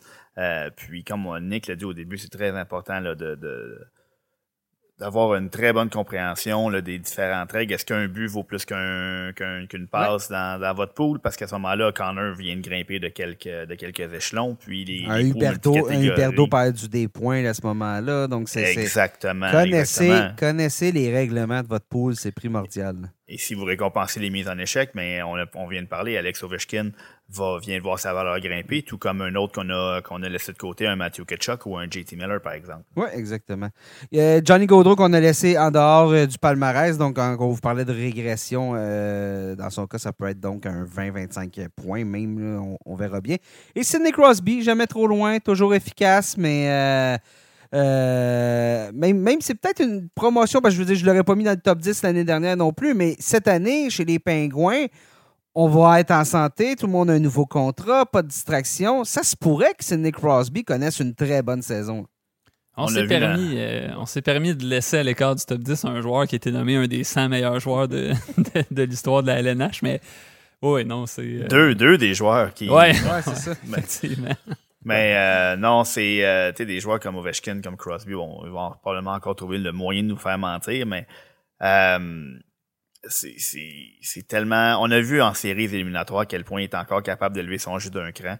Euh, une saison de saison régulière, c'est long, donc des joueurs comme Crosby, comme Ovechkin, euh, peuvent peut-être pas dominer sur une aussi longue période de temps qu'ils faisaient quand ils étaient dans leurs belles années. Euh, mais facilement inclure dans notre top 20 ces deux grands joueurs sans problème. Puis, dernier, point rapide sur Crosby, c'est on le voit quand même qu'il commence à, glisser euh, dans les poules. Je Je sais pas, vous, si vous avez été, euh, vous, aviez constaté ça, mais moi, dans, mon, dans un de mes poules, euh, je l'ai réclamé. Dans un pool, on est, on est comme 25, je l'ai réclamé en comme début de troisième ronde, je pense. Là. Donc, il y, avait, il y avait déjà comme plus de 50 choix de fait, puis il était encore là. Euh, euh, est-ce que je peux embarquer dans ton pool? Ouais, hein, parce que ça semble... Ouais, ben, c'est ça. il, était là, donc moi, j'ai le, jugement, le jugement ne semble pas être au rendez-vous. Non, ben, c'est parce que c'est un, une ligue à long terme, là, donc les, les, les, les, autres sont un peu, euh, sont un peu jetés sur les, jeunes joueurs qui vont être meilleurs plus longtemps que Crosby. Avec, je veux dire, c'est une stratégie qui se défend, mais bon, on le voit quand même qu'il glisse un peu plus qu'avant dans les poules, alors qu'avant, il était le premier joueur réclamé. Simplement le point que j'essaie d'apporter. On poursuit euh, top 5 défenseurs. Euh, C'était unanime. Kel McCarr, je pense qu'avec la saison qu'il vient de connaître, c'était spectaculaire. Remporté le trophée Norris. Ça m'a quand même surpris un peu parce que mon vote allait à Roman Yuzi qui a connu une année historique. Je veux dire, une production comme ça, ça ne s'était pas vu depuis le début des années 90. Euh, ce qui fait qu'il aurait dû remporter le trophée Norris, mais sur une période de 82 matchs, parce que bien évidemment, nos prédictions, c'est sur 82 matchs, même si on prend en, compte un petit peu les blessures. Je pense que Macar a le potentiel pour, euh, pour être incroyable, mais à la différence, on en a parlé, Macar va être avec une équipe différente un peu. Il y a moins d'éléments, il y a moins d'éléments offensifs au sein de, l'Avalanche. Puis il va peut-être falloir qu'il joue un petit peu plus vers l'arrière parce que les gardiens, c'est pas certain. Tandis que Roman c'est la même équipe. Je ne sais pas si Roman je doute que Roman peut faire le même type de production, mais tous les éléments sont en place pour qu'il soit en mesure de le faire. Oui, Moi, je ne vois pas, euh, je vois pas de, raison pour laquelle euh, sa, production chuterait de façon drastique. Euh, on a même ajouté quelques éléments. C'est des, on a des bons jeunes qui poussent à Nashville. On a ajouté des joueurs qu'on avait, des, profils de joueurs qu'on avait peut-être pas en Nino Niederreiter. Donc, Nashville, moi, m'a beaucoup surpris l'an dernier. Je m'attendais pas à ce qu'ils fassent mm-hmm. les séries. Euh, et c'est en grande partie en raison du, du rôle de Romani aussi. Puis d'amener un joueur comme Ryan McDonough va peut-être alléger un petit peu là, ses tâches défensives. Donc, euh, c'est deux bons joueurs défensifs, McDonough et, et Neil Writer, qui sont capables de bien jouer dans cet aspect-là du jeu. Ça peut juste aider un, un à, à, partir vers l'attaque. Tout à fait. On verra bien. Donc, ça va être un débat. Je pense que euh, entre les deux joueurs, ça devrait être ça, la lutte pour le, le, numéro un au niveau production cette année. Victor Edman vient au troisième rang régulier. Euh, Edman, euh, chaque année, fonctionne avec une excellente équipe encore. ne dormez pas sur lui. Adam Fox. Adam Fox vient au quatrième rang. Adam Fox a un potentiel de production qui est intéressant. Pourrait peut-être nous surprendre. Ça se pourrait qu'il vienne se glisser dans les premiers éléments, mais j'ai de la misère à le placer là. Je sais pas si vous êtes d'accord avec moi là. Ben, c'est que Fox, en partant, il a été un petit peu moins productif que, que, les trois autres qui sont devant lui. C'est. moi, la raison pour laquelle je le mets quatrième, c'est que j'essaie aussi de. J'essaie de tenir compte de toutes les catégories. Puis là, euh, Fox, c'est un défenseur qui euh, décoche un petit peu moins de tirs que, que Yosi, bon, il a fait moins de points que, que donc un peu, un peu moins complet au niveau des catégories qu'il va venir couvrir pour les poolers. Cela dit, on parle d'un défenseur là, qui a 74 points en 78 matchs l'an dernier. Donc un, 23 en 20 en série aussi. C'est ça, c'est un, défenseur qui s'approche du point par match. Des défenseurs comme lui, il n'y en, a pas, il en a pas beaucoup dans un, dans un pool de hockey. Ça donne vraiment un, avantage d'avoir un défenseur qui est comme essentiellement un, attaquant de plus dans, dans ta formation. Donc, ouais, euh, c'est la raison pour laquelle il est quand même dans le top 5. Mais peut-être au niveau de la couverture des catégories, c'est un peu moins euh, un peu moins bon que, les trois gars euh, devant lui. Il y a tellement quand même c'est le trio, le premier le trio de tête est tellement à part que c'est c'est pas une insulte au talent de Fox qui doit être quatrième. Mais ils les autres défenseurs sont pas dans la même discussion pour le moment que, les trois qu'on a nommés. Fox est aussi le, corps arrière indétrônable sur la première vague du jeu de puissance des Rangers qui mise sur des éléments assez euh, exceptionnels. Donc Fox, euh, euh, on peut pas vraiment se tromper en le sélectionnant après le gros trio de défenseurs. Et là, au cinquième rang, c'est là que le débat commence. C'est là que prenez une pièce de 25 sous, on lance ça, on peut, on peut pile ou face. On a mis Morgan Riley. Parce que Morgan Riley, c'est un joueur qui ne se blesse presque jamais. C'est un joueur fiable. Il évolue avec une excellente équipe offensive. Puis la, plupart des poules, euh, les statistiques défensives, c'est pas comptabilisé. C'est ce qui vient aider Riley dans, un pool. On avait dans le mix Aaron Eggblad. Le problème, c'est qu'Eggblad, c'est le contraire, très productif, bon un peu partout sur la glace, mais plus fragile. Ben, a été victime de blessures, une fracture de la jambe. C'est pas des, c'est pas de la. Euh, magané par le temps dans le cas d'Eggblad. C'est des blessures importantes, mais qui sont souvent le fruit du hasard, quelque chose comme ça. Et on a Christopher Le Temps, pour les mêmes raisons qu'on a dit dans le cas de Crosby, dans le cas de Malkin. Euh, Christopher Le Temps est dans, ce mix-là de joueurs qui de défenseurs qui peuvent être productifs et qui peuvent se hisser probablement au cinquième rang. Je pense que le top 4 est quand même cristallisé. Mais c'est trois joueurs qu'on voyait là-dedans. Il y en avait un autre. Euh, tu partages son nom, Hugues. Quinn News. Euh, chez, les, chez les Canucks de Vancouver. Je pense que c'est le joueur, 68 points l'année passée. C'est un des joueurs les plus intéressants par rapport à ce qu'il va faire parce que les Canucks ont tellement connu une saison en deux temps l'année dernière. Euh, avec Travis Green comme entraîneur, ça n'a pas bien été en début de saison. Et par la suite, l'arrivée de Bruce Boudreau, l'équipe a performé. On a raté les séries éliminatoires, mais l'équipe a performé. Ça va être de savoir est-ce que ça va se poursuivre du côté des Canucks. Mais une chose est sûre, c'est que si l'offensive est relancée pour de bon à Vancouver, Hughes va être le premier à en profiter. Oui, vraiment. Puis même Hughes, quand ça allait plus ou moins bien à Vancouver, on dirait que lui et JT Miller, c'était pas mal les, les deux seuls joueurs. Là. On se rappelle en début de saison, l'année dernière, Brock Besser et Elias Peterson, c'était triste. Euh, donc, euh, les deux seuls qui fonctionnaient vraiment avec une certaine régularité, c'était euh, Quinn Hughes et, et, JT Miller. Donc, oui, comme tu dis, si l'offensive, bon, si un Elias Peterson revient à ce qu'on sait qu'il est capable d'offrir, c'est un Brock Besser capable de revenir à une soixantaine de points par saison, capable d'atteindre le, plateau des, le plateau pardon, des 30 buts. On est, euh, on parle de, toute une saison qui attend Quinn News parce qu'il va en profiter. La seule raison pour laquelle je l'écarte du top 5, c'est euh, peut-être me trouver fatiguant avec ça, mais encore les catégories. Euh, Hughes, c'est pas un gars qui décoche beaucoup de tirs, c'est pas un gars qui marque beaucoup de buts, il ramasse énormément de passes, mais bon, euh, donc décoche pas beaucoup de tirs, décoche pas beaucoup de, distribue pas beaucoup de mises en échec. donc lui, c'est vraiment niveau passe, point d'avantage numérique. Mais bon, ça reste que c'est un défenseur qui peut facilement s'approcher, même dépasser, comme tu disais, le plateau des, des, 70 points en raison de, de, de l'offensive qui est autour de lui. Donc, ça reste un joueur unique dans un pool de hockey des défenseurs de 70 points. Il y en a à peine, donc il n'y en a pas beaucoup. Donc, euh, c'est on a ce potentiel-là du côté de Quinn Hughes. Euh, c'est pour ça qu'il est quand même dans, le top 10, assurément. John Carlson est un autre dont on a discuté. Euh, mais comme on a dit avec Ovechkin. on, lui prévoit une régression un petit peu. Là. Ben, un peu tout le monde chez les Capitals. L'absence de Wilson et de Backstrom pour une longue période de temps euh, va faire mal à l'ensemble de l'équipe. Mm-hmm. Donc, c'est sinon John Carlson, on a parlé des défenseurs qui font 70 points puis qui lui euh, remplit plusieurs catégories. Donc, euh, ne pas ne pas dormir sur John Carlson, mais autant il était un, choix du top 5 euh, assuré il n'y a pas si longtemps. Cette saison, ça risque d'être un, tout, petit peu plus difficile. Oui, on gardera un œil juste par curiosité, là, mais sur Brent Burns. J'ai hâte de voir ce qu'il va faire en Caroline avec une équipe euh, plus talentueuse qu'à San Jose. Qui sait s'il reste encore un peu, un peu d'essence dans le réservoir de Brent Burns. Top 5 gardiens, euh, ça n'a pas vraiment été un débat. Je pense que numéro 1, Andrei Vasilevski, euh, ça reste Andrei Vasilevski est utilisé à profusion. Donc, chez, les, chez le Lightning, devrait avoir la grosse part des victoires cette année. Igor Chesterkin vient au deuxième rang. Encore là, on ne s'est pas trop débattu parce que Chesterkin, c'est un gardien qui est en progression. Les Rangers sont en progression.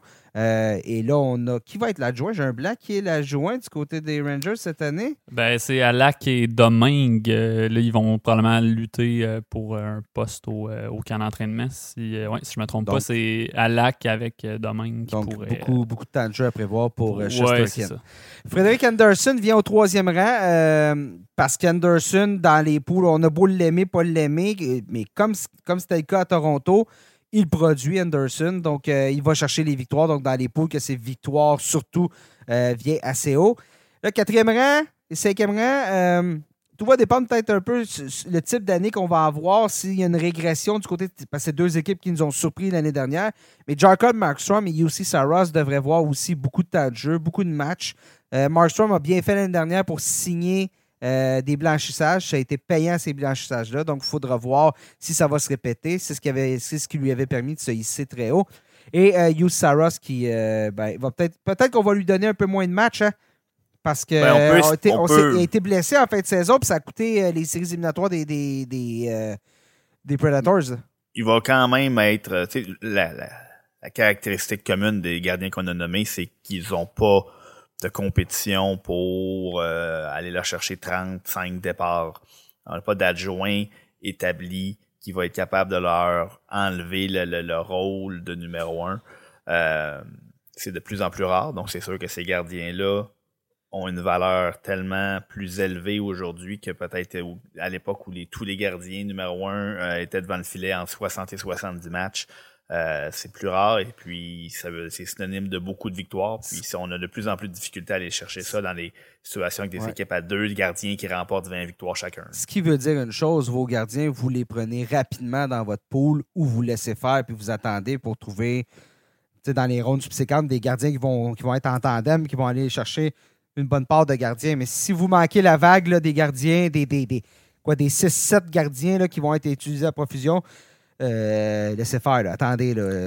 Ben, Mais si, votre, c'est- si votre ligue en compte, si vous avez seulement un gardien, euh, c'est déjà moins grave. Si vous avez besoin de deux gardiens, un pool à 12 équipes, ben là, pas, dépêchez-vous. Puis, Ouais, c'est ça, là. Attendez pas, là. Faites ça vite. Mais Ça revient à connaître les règles de, de votre pool euh, de façon euh, très, très, très euh, exhaustive. Euh, J'ai coupé Luc. J'ai coupé ouais, par contre. Non, ben, j'a- j'allais dire que effectivement, là, dépendamment du format de votre pool, mais il y a un risque à. Il y a un risque à sauter trop vite sur les gardiens. Moi, j'ai toujours trouvé que les gardiens, c'est un peu. euh, c'est toujours, on dirait, les jokers du pool de hockey. Tu, tu le sais, mais tu ne sais pas ce que ça va te donner un gardien. Il y a toujours des. Il y a toujours des affaires plates qui arrivent, on dirait. Puis euh, des fois, c'est fâchant de s'être jeté sur un gardien tôt dans le repêchage et d'avoir laissé passer un attaquant ou un défenseur. euh, puis là, on arrive dans la saison, le gardien, pour une raison, des fois, des affaires qui ne s'expliquent pas, une équipe qui, qui performe moins bien que prévu. Puis là, on se retrouve avec euh, euh, un gardien qu'on a, on est allé repêcher trop haut, qui nous donne pas ce qu'on voulait. On a laissé passer un joueur qui produit pour lui. Et au contraire, si tu attends trop, ben là, tu te retrouves avec. Il n'y a pas beaucoup de bons gardiens. Donc, Ouais, des c'est- gardiens à volume, il n'y en a pas beaucoup. C'est ça, à faut, volume- faut, faut, au faut, que tu, faut départ. que tu vises. Là, lorsque la fenêtre ouvre, là, si tu vois que C'est la ça. fenêtre est en train d'ouvrir devant toi, là, Pas pour rien qu'il y a souvent manque pas, une manque, pas ta, de manque ruée. pas ta shot. Là. C'est ça, il y a tout le temps une espèce de ruée Ouais, vers les ça, gardiens là, dans un repêchage. Aussitôt que quelqu'un en prend un, t'en as Ça 4-5. Là, ok, oui, c'est vrai, ça part. Ça on part. gardien. là, Donc, c'est ça que je dis. Ratez pas le train quand il passe. Non, c'est ça. Il y a trois gardiens qu'on n'a pas parlé, qu'on n'a pas mis dans ce top 5-là, mais qui sont des vraiment. euh, qu'on se doit se questionner puis qui pourraient surprendre. Jack Campbell, maintenant avec les Oilers d'Edmonton, euh, va être le numéro un là-bas. Campbell à Edmonton, techniquement, on devrait s'attendre peut-être avec un peu moins de victoires que Toronto, mais dans une section pacifique qui est très ouverte. euh, si Campbell reste en santé, euh, pourrait, euh, pourrait, pourrait rapidement devenir un, des meilleurs gardiens, un des gardiens les plus payants de la Ligue, parce que les Oilers, aussi bien entourés que ça, c'est pas impossible qu'on remporte la division puis qu'on fasse un peu comme les Flames l'année passée au niveau type de performance, terminer peut-être même premier ou deuxième dans, dans l'Ouest. là. Moi, je- j'aurais. euh, il était très près du top 5, surtout parce qu'on a Stuart Skinner comme gardien euh, auxiliaire. On parlait de gardien qui est en poste numéro 1 sans compétition. Ben, Jack Campbell euh, correspond à cette description-là. Euh, on a vu l'année dernière en série que cette équipe-là n'a pas besoin d'un gardien phénoménal pour aller loin en série. Et, et Jack Campbell est, à mon humble opinion, une, une amélioration sur Mike Smith euh, et Mikko Koskinen. Donc, euh, Jack Campbell fait partie là, de, de- Il était vraiment pas très loin du top 5 à mon avis. Donc, euh, c'est à. euh, on parle d'un gardien de volume derrière une excellente équipe. Puis de là à dire qu'on va avoir beaucoup moins de victoires qu'à Toronto, je- je- moi, c'est plus les, les statistiques périphériques que j'ai hâte de voir.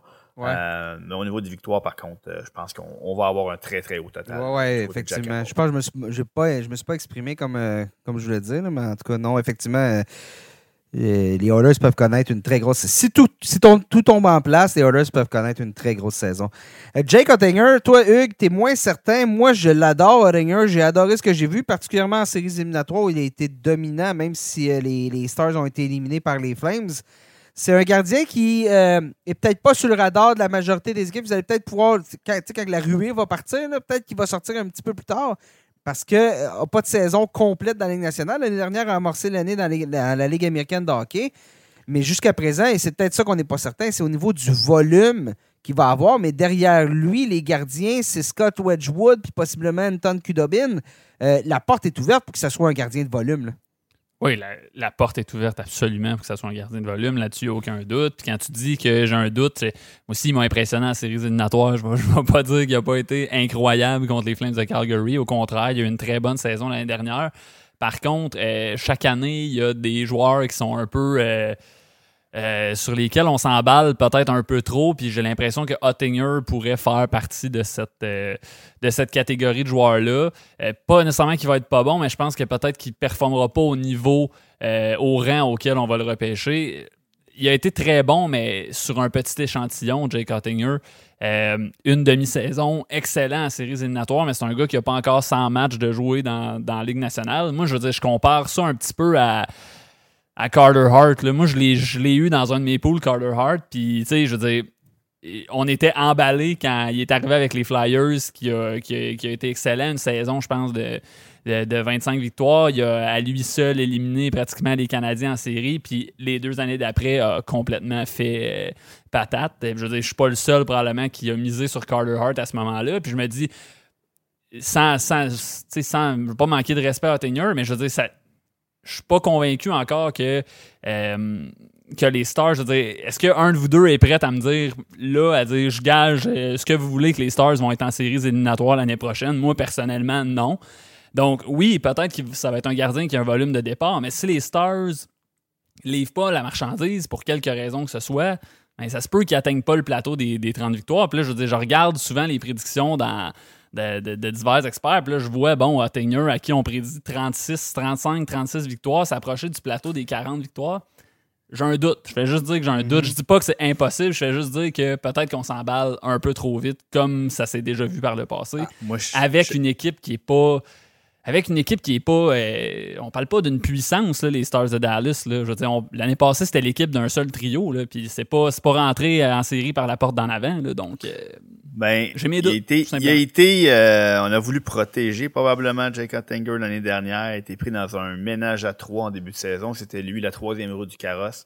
et là, quand Don Kudebin a eu des ennuis de santé, Braden Olby livrait pas nécessairement la marchandise. On a, ça n'a pas été très long qu'on a confié les rênes à Ottinger. Puis probablement que si on l'avait fait avant, on aurait pu se retrouver plus haut au classement. Moi, je pense qu'on était simplement, c'était situationnel. Jake Ottinger, le gardien numéro un des Stars le de rideau, je pense qu'il flirte déjà avec les 40 victoires. Puis, euh, a montré en série qu'il était capable d'élever son jeu d'un cran, que c'était pas un feu de paille. Donc, si j'avais le choix entre Jake Ottinger et d'autres gardiens dont on va parler un petit peu plus tard, euh, il serait donc, il, est sixième ou septième sur ma liste là, au, gros maximum. Oh, euh, ah, moi, je ne suis pas prêt à dire que c'est pas, pas un feu de paille. Sept matchs en série. Dans les, dans les poules à long terme, là, dans les poules à long terme, par masse salariale, Ottinger, ah oui, sauter, sauter dessus très rapidement. Non, je veux dire, Carter Hart encore là, dans les poules à long terme. Je veux dire, ça se replace les Flyers, c'est encore jeune. Je n'ai pas lancé la serviette avec Carter mm-hmm. Hart non plus. Euh, c'est juste dans un pool annuel. Je sais pas.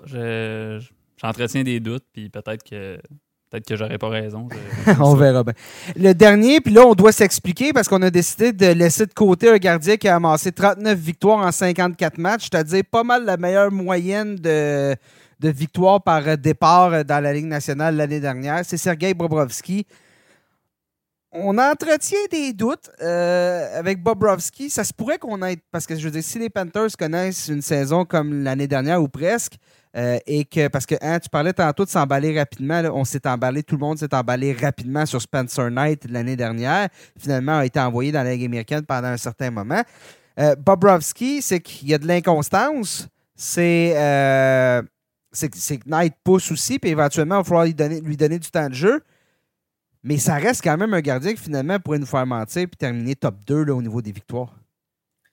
Oui, tout à fait, mais l'inconscient, c'est que d'une année à l'autre, là, euh, c'est, euh, autant il y a deux ans, Bobrovski était la, cible de, plusieurs poolers, puis il y a eu une saison en, en pour être poli. L'année dernière, bon, ben, a eu, a eu a signé des victoires et ses statistiques périphériques a aussi, il y a eu beaucoup d'inconstance. Donc, de par son inconstance, de par la présence de Spencer Knight, de par le fait que peut-être que les. moi, je pense que c'est la perte de Uyghur qui va faire le plus mal à cette équipe. Puis j'ajouterais juste une chose les blanchissages, dans les poules où il y a des. Les blanchissages valent pas beaucoup.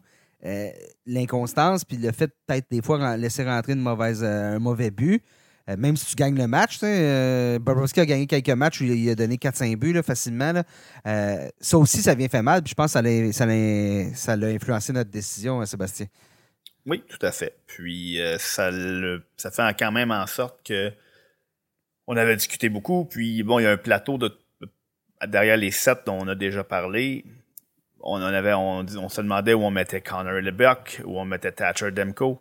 Euh, Bobrovski, moi, je les place, je le place derrière les deux gardiens que je viens de nommer, des, des gardiens qui sont dans des équipes euh, plus de milieu de peloton, mais qui n'ont pas d'adjoint de, de, qui va vraiment prendre leur place euh, versus une équipe de premier plan comme les Panthers, mais qui vont accorder peut-être beaucoup de buts et qui, qui a un adjoint qui a lui on out qui prennent les reins de l'équipe. Donc c'est vraiment une situation à surveiller. Bon, l'année dernière, euh, Bobrovski a tiré profit d'une situation où il a pris le, rôle de numéro un, puis il a pu regarder en arrière, puis il a terminé avec 39 victoires. Donc, ça peut encore arriver cette année, mais beaucoup plus d'incertitudes que dans d'autres que, par rapport aux autres gardiens dont on a mhm. discuté. On verra bien, mais effectivement, là, pourrait, pourrait nous, nous faire mentir. S'il y a un gardien qui peut nous faire mentir, c'est lui absolument. On y va avec notre dernier segment de l'émission, c'est-à-dire euh, quatre catégories. On recommande un joueur pour chaque catégorie dans chaque section. Donc, les catégories valeurs sûres, surprise, à éviter et recrues. Euh, on se lance un joueur par équipe. Euh, messieurs, valeurs sûres, je vais vous entendre dans l'Atlantique. Hugues? Euh, ben, je vais avec euh, Andrei Vasilevski du Lightning. Euh, tantôt, on vient d'en parler, qu'on disait que des fois, ça peut être coûteux de repêcher un gardien rapidement puis de laisser passer peut-être un attaquant ou un défenseur qui, qui va être comme plus constant, mais je pense que Vasilevski est un de ces gardiens-là que vous pouvez repêcher un peu les yeux fermés en étant certain que vous allez avoir vos minimum 35 victoires. Le Lightning est une puissance et va continuer d'être une, puissance. Je vais, je, vais, je, vais, je vais prendre la balle au rebond, puis moi, mon joueur, c'est Victor Edmund. Pour ce que tu viens de dire, pour la constance de Victor Edmund, pour la qualité du Lightning, euh, tu ne te trompes pas avec Victor Edmund. Laissez-le pas descendre dans votre pool. Victor Edmund, c'est un joueur qui est plus sûr. on a parlé de d'autres défenseurs qui, qui, pousse puis tout ça, mais Edmund, c'est un gage de qualité, peu importe. Donc, euh, euh perdez pas, euh, manquez-le pas. Sébastien, t'allais dire? Moi, j'ai Austin Matthews. Bon, ça voulait me dire, c'est une évidence. Euh, je vous promets une chose, tout le monde qui nous écoute. On voyait avec des choix moins obvious pour la suite. Là. je pense qu'on ben, ben, a commencé vraiment évident. ben, c'était surtout... moi, je voulais parler d'Austin Matthews parce que moi, je, me demande si c'est pas la saison où on va voir un, le premier joueur marquer 65 buts de Povechkin, puis peut-être même s'approcher du 70. Euh, autant il a, il a été très bon l'an dernier, surtout en deuxième moitié de saison. Il faut pas oublier qu'il a manqué une dizaine de matchs. faut pas oublier qu'en deuxième moitié de saison, avec Mitch Marner, c'est, il était inarrêtable. Il a manqué son camp d'entraînement aussi. C'est pas rien, ça, euh, dans le cas de Matthews. Et puis, son, son pourcentage de tir était en ligne avec celui de sa carrière. Euh, a réussi à marquer bon 16 buts sur le jeu de puissance, mais euh, bizarrement, les, chez, les Maple Leafs, malgré le fait qu'on avait le meilleur jeu de puissance de la ligne nationale, euh, les gros canons n'ont pas affiché des statistiques si exceptionnelles que ça en avantage numérique. Donc, des Marner, des Matthews ont encore un, un, petit lousse en bon, en bon français pour aller ajouter quelques, grappiller quelques points, quelques passes, quelques buts de plus. Euh, donc, Austin Matthews a le meilleur tir de la Ligue nationale présentement. Et euh, j'anticipe une saison historique dans son cas euh, cette saison. C'est pour ça que je voulais le prendre comme, comme valeur sûre. On poursuit dans la métropolitaine, Sébastien? Euh, mon, euh, ma valeur sûre dans la métropolitaine, de mon côté, ben, c'est Artemi Panarin. Je sais que toi, tu n'es pas très euh, vendu à l'idée, mais année après année, Panarin, avec des bons joueurs, avec des bons compagnons de trio, avec des mauvais compagnons de trio, que ce soit. Pas, pas vendu à l'idée, je veux dire, je le vois juste pas dans le top 4 de la Ligue. Laisse-moi une chance, ben, dis pas que pas vendu. Je vais le ben, prendre dans mon équipe s'il est disponible, rendu à mon choix. Est poche, Panarin, il est pas bon. Et c'était pas une, à chaque année on, on, seulement on finit par se demander où est-ce euh, au classement puis on regarde le classement des pointeurs puis hop toujours dans le top 10 top 12 top 15 euh, puis autant on sait qu'il est là on dirait qu'il glisse sous le radar versus d'autres noms qu'on a déjà nommés et on dirait qu'on oublie toujours qu'Artemi Panarin beau temps mauvais temps à saison après saison euh, va remplir une multitude de catégories au niveau de, euh, offensif qui sont les plus difficiles à aller chercher. Et puis, euh, les Rangers vont être encore euh, une équipe à surveiller cette année. Ils vont probablement, à mon avis, vont remporter le, championnat de métropolitaine. Euh, et Panarin va être le chef de file de cette attaque-là. Hugues? ben, je vais rester dans la même équipe. Moi, c'est Mikos Banejad qui est une de mes valeurs sûres. Puis souvent, Mika Benejad, il va un peu passer, rester dans l'ombre des les, les gros centres d'élite dont, dont, on a nommé. On en a nommé plusieurs dans le top 10 tantôt quand on faisait le top 10 des attaquants. Euh, Mika Benejad, c'est un gars d'un point par match assuré capable de faire euh, une trentaine de buts. Il a déjà franchi le plateau des 40 buts, des points en avantage numérique, euh, beaucoup de tirs. Euh, il évolue au sein d'une des, des, meilleures attaques de la ligue. Donc, pour moi, il n'y a pas de doute.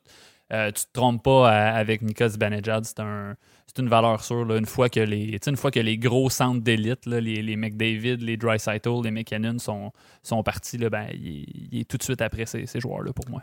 Moi, j'ai été avec Sébastien Ao. Euh, Ao, depuis quatre ans, c'est un joueur régulier. C'est un point par match. Tu es rendu dans ton pool où tu as besoin de joueurs d'un point par match. C'est Sébastien Ao que tu prends. Il n'y a pas de doute avec ça. Puis, tu encore, encore jeune, Ao. Tu encore en progression. Euh, donc, il n'y a pas de doute. Dans la section centrale, euh, ben, Hugues, tu l'as encensé, fait que je vais me répéter, je ne vais pas répéter ce que tu as dit, mais Carl Connor chez les Jets de Winnipeg, je veux dire, c'est un joueur qui continue de progresser, qui est encore quoi, 26, 25, 26 ans. Euh, qui semble être meilleur chaque année. Dans les poules euh, avec, euh, où les buts sont plus importants, ben, c'est juste un joueur à choisir absolument. Donc, Kyle Connor. je vais juste dire, gardez un œil sur Patrick Kane. Chaque année, Patrick Kane a une production qui, est quand même stable. On sait qu'il va nous donner au minimum 80 points. Mais c'est une année de contrat pour Patrick Kane. Et je ne serais pas étonné que je la porte est ouverte chez les Blackhawks pour l'échanger. Aussitôt qu'on va avoir. Aussitôt qu'on va avoir la possibilité de le faire, puis que s'il accepte de le faire, ben euh, on, va le faire chez les, chez les euh, Blackhawks. Donc, euh, surveiller Patrick Kane pourrait devenir très payant lorsque plus tard en saison. Seb, toi, dans la centrale? Écoute, moi, bon, on a parlé de choix obvious, mais moi, c'est, je vais parler de deux joueurs, en fait, mais c'est pas pour parler de leurs rendements respectifs qui sont Kel et Roman Josie, mais j'aimerais savoir à votre avis? Euh, là, est-ce qu'on est rendu au point où on doit. Là, on a parlé tantôt d'un top 10 attaquant, top 5 défenseurs. Mais si tu as le deuxième ou le troisième choix de ton pool, est-ce que tu choisis Kyle McCarr devant un Austin Matthews, ou devant un Leon Dreisaitl? Euh, où se classe Josie et McCarr dans le, grand, le grand schéma, la grande photo? Euh, on est rentré, on, on a fait souvent c'est vrai, les, les, les Dreisaitl, les McDavid, les Matthews, les Ovechkin, euh, c'était toujours les attaquants, mais là, on est rendu avec des, défenseurs qui flirtent avec le 100 points. Euh, il y a eu beaucoup de, plus de buts dans la Ligue nationale l'année dernière. Donc, est-ce qu'un défenseur qui va faire 20 points de plus que son plus proche poursuivant devient plus euh, utile qu'un attaquant qui va en faire 10 de plus que son plus proche poursuivant? donc, un Kelmacher, un Roman Josie, euh, vous avez, vous parlez dans les cinq premiers. Je pense que ça vaut la peine maintenant de, sélectionner Makar ou Josie avant plusieurs attaquants qu'on a mis dans tu les, Tu les classes comme les McDavid au niveau possibilité d'écart de, production versus son plus proche poursuivant. À leur position, exactement. OK, bon. Fait que tu y vas avec euh, un des deux. Toi, euh, euh, Hugues, dans la centrale Marcel, ouais. Hugues ou Luc pour les intimes, dans la, dans la centrale? ben, tantôt, j'ai peut-être été un, peu méchant avec les Stars, donc je vais me reprendre en disant Jason Robertson. S'il y a une valeur sûre pour moi dans cette équipe-là, c'est lui. Là, il n'est pas sous contrat, là, présentement. Non, il est, effectivement, il, n'est pas sous contrat, donc à, suivre pour les poolers. Euh, mais bon, j'ai l'impression que ça. En tout cas, j'ose espérer que ça va se régler. Mais bon, Jason Robertson, plus d'un point par match euh, l'année dernière, 41 euh, buts, plus de 200 tirs. C'est, c'est, pour moi, c'est un joueur d'élite dont je veux pas dire qu'on n'entend pas assez parler, mais si Jason Robertson jouait dans un marché comme, comme New York ou Toronto, on n'arrêterait juste pas de parler de lui. Euh, donc, euh, c'est un joueur que j'aime vraiment, vraiment beaucoup. Donc, euh, c'est mon, mon choix du côté de la centrale. poursuivons dans la Pacifique. J'étais allé avec Elias Lindholm. Seb en a parlé en début de, en début de balado. tout simplement un joueur vraiment sous-estimé à mon avis, à moi, l'un des, l'un des joueurs qui explique les saisons que Johnny Gaudreau et Matthew Kachuk ont eues euh, la saison dernière. Encore une fois, il rentre dans cette catégorie de joueurs de centre-là qui, euh, qui passent un peu sous le radar euh, comparativement aux, gros joueurs d'élite, mais c'est encore, un, c'est encore un centre capable d'amasser un point par match. Va retrouver probablement un très bon allié en Jonathan Huberdeau. Donc, euh, Ah, j'hésite euh, pas, j'achète euh, du côté des Restes À 4,85 millions par année pour encore deux ans, c'est dans les poules de masse pas salariale, c'est- c'est c'est une aubaine. Seb? Écoute, moi, j'ai déjà fait son éloge, mais je me tourne du côté de Kevin Fiala chez les Kings de Los Angeles. Euh, moi, je pense que qu'on va avoir au moins un copier-coller euh, de la dernière saison avec potentiel d'ajouter des points d'avantage numérique, donc des points à sa fiche. Euh, c'est sensationnel ce que tu es capable de faire dans le rôle qu'on lui confie à Nashville. Euh, donc, je m'attends à ce que dans un rôle encore plus... Ouais, au Minnesota, tu veux dire? euh, Oui, je suis Ouais, désolé. Euh, ouais, ben, il y a, il il y a joué à Nashville. Aussi à Nashville. Ça allait moins bien, par exemple, à Nashville. Donc, comme je disais tout à l'heure, en tout respect à Frédéric Gaudreau, je pense que d'effectuer à côté d'Enzo Kopitar, ça représente une amélioration de sa situation.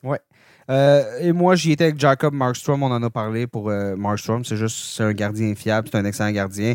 Euh, je pense pas que ce qui s'est- passé en séries éliminatoires l'année dernière va venir euh, le déranger.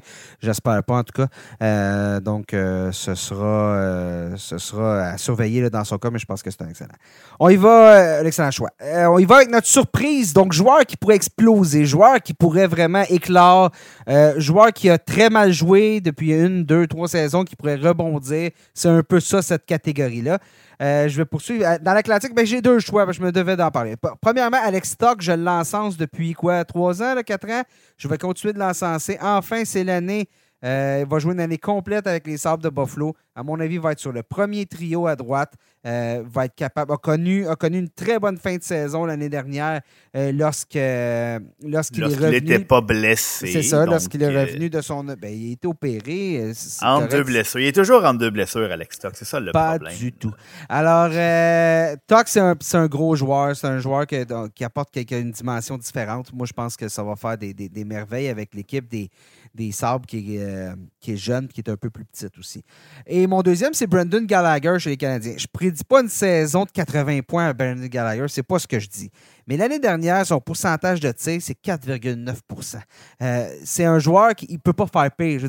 C'est une année catastrophique pour lui dans tous les éléments. Le nombre de fois qu'il a raté des buts, le nombre de fois qu'il aurait dû être plus productif.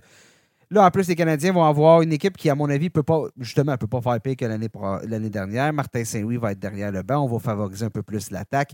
Donc, Brendan Gallagher, qui a probablement été libéré dans tous vos poules ou presque, euh, pourrait être un choix intéressant en fin de repêchage pour, euh, pour surprendre.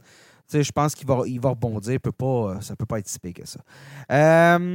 Votre côté, Hugues, Euh, ben moi, j'ai euh, dans l'Atlantique, j'ai euh, Tim Stutzley des, des sénateurs d'Ottawa. On en a parlé tantôt. Deux de, de- meilleurs compagnons de trio à force égale, potentiellement une, une place sur la, la- la première vague du jeu de puissance. Peut-être qu'il ne sera pas écarté. je veux dire, euh, il a été très bon sur le jeu de puissance en deuxième moitié de saison euh, l'année dernière. Euh, Puis à partir de, pas cette saison, mais l'autre d'après, ça devient quand même l'attaquant le mieux payé des sénateurs. Donc, est-ce que ça lui, est-ce que ça fait de lui un, choix logique pour rester sur la première vague du jeu de puissance? Peut-être, ça sera à voir, mais quand même, je m'attends à, je m'attends à une meilleure production à force égale avec de meilleurs compagnons de trio. Donc, peut-être une saison d'éclosion pour, pour ce là Euh, à voir. Bon, écoute, moi, de mon côté, euh, j'en ai deux, moi aussi. Puis, moi, tout comme Nick, euh, je me suis tourné vers les puissants Canadiens de Montréal pour euh, un de mes deux choix. Euh, mon premier, c'est Anton Lundell avec les Panthers de Floride. Je pense que on n'a pas beaucoup parlé de lui. Il a fait un travail phénoménal avec les Panthers. Je pense qu'on va lui confier énormément de responsabilités cette année. Et euh, je, je pense qu'on va, euh, on va voir ce nom-là grimper très rapidement euh, sur la liste de plusieurs poolers là, dès, la, dès la prochaine saison. Donc, euh, si vous êtes capable d'attraper le train avant qu'il soit trop tard. Et l'autre, euh, chez les Canadiens, euh, le très renommé Chris Weidman. Euh, on a parlé à quel point cette équipe-là ne peut pas faire pire que l'an dernier.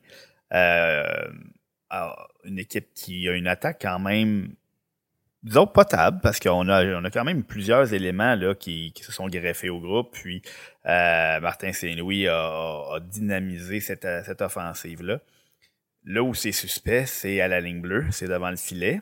Euh, par contre avec les éléments qu'on a en attaque le jeu de puissance pourra, pourra pas faire pire. On parlait de choses qui ne pourraient pas faire pire là, avant dernier dans toute la ligne nationale 31 sur 32e. Donc, le jeu de puissance va s'améliorer. Le, seul qui, qui, a le potentiel, disons présentement, défenseur sous contrat de la Ligue nationale, d'être le corps arrière de cette unité-là, c'est Chris Weidman.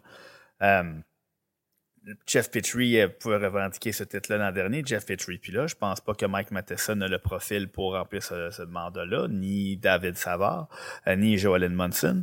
Donc, ça va être des portes tournantes pour euh, chez les jeunes joueurs, qu'on va peut-être pas placer autant de responsabilités sur leurs épaules. Donc, Chris Weinman, sur une troisième paire de défenseurs, mais première vague du jeu de puissance, pourrait assurément surprendre cette saison, franchir le plateau des 30, j'ose même peut-être dire pour s'approcher des 40 points cette saison.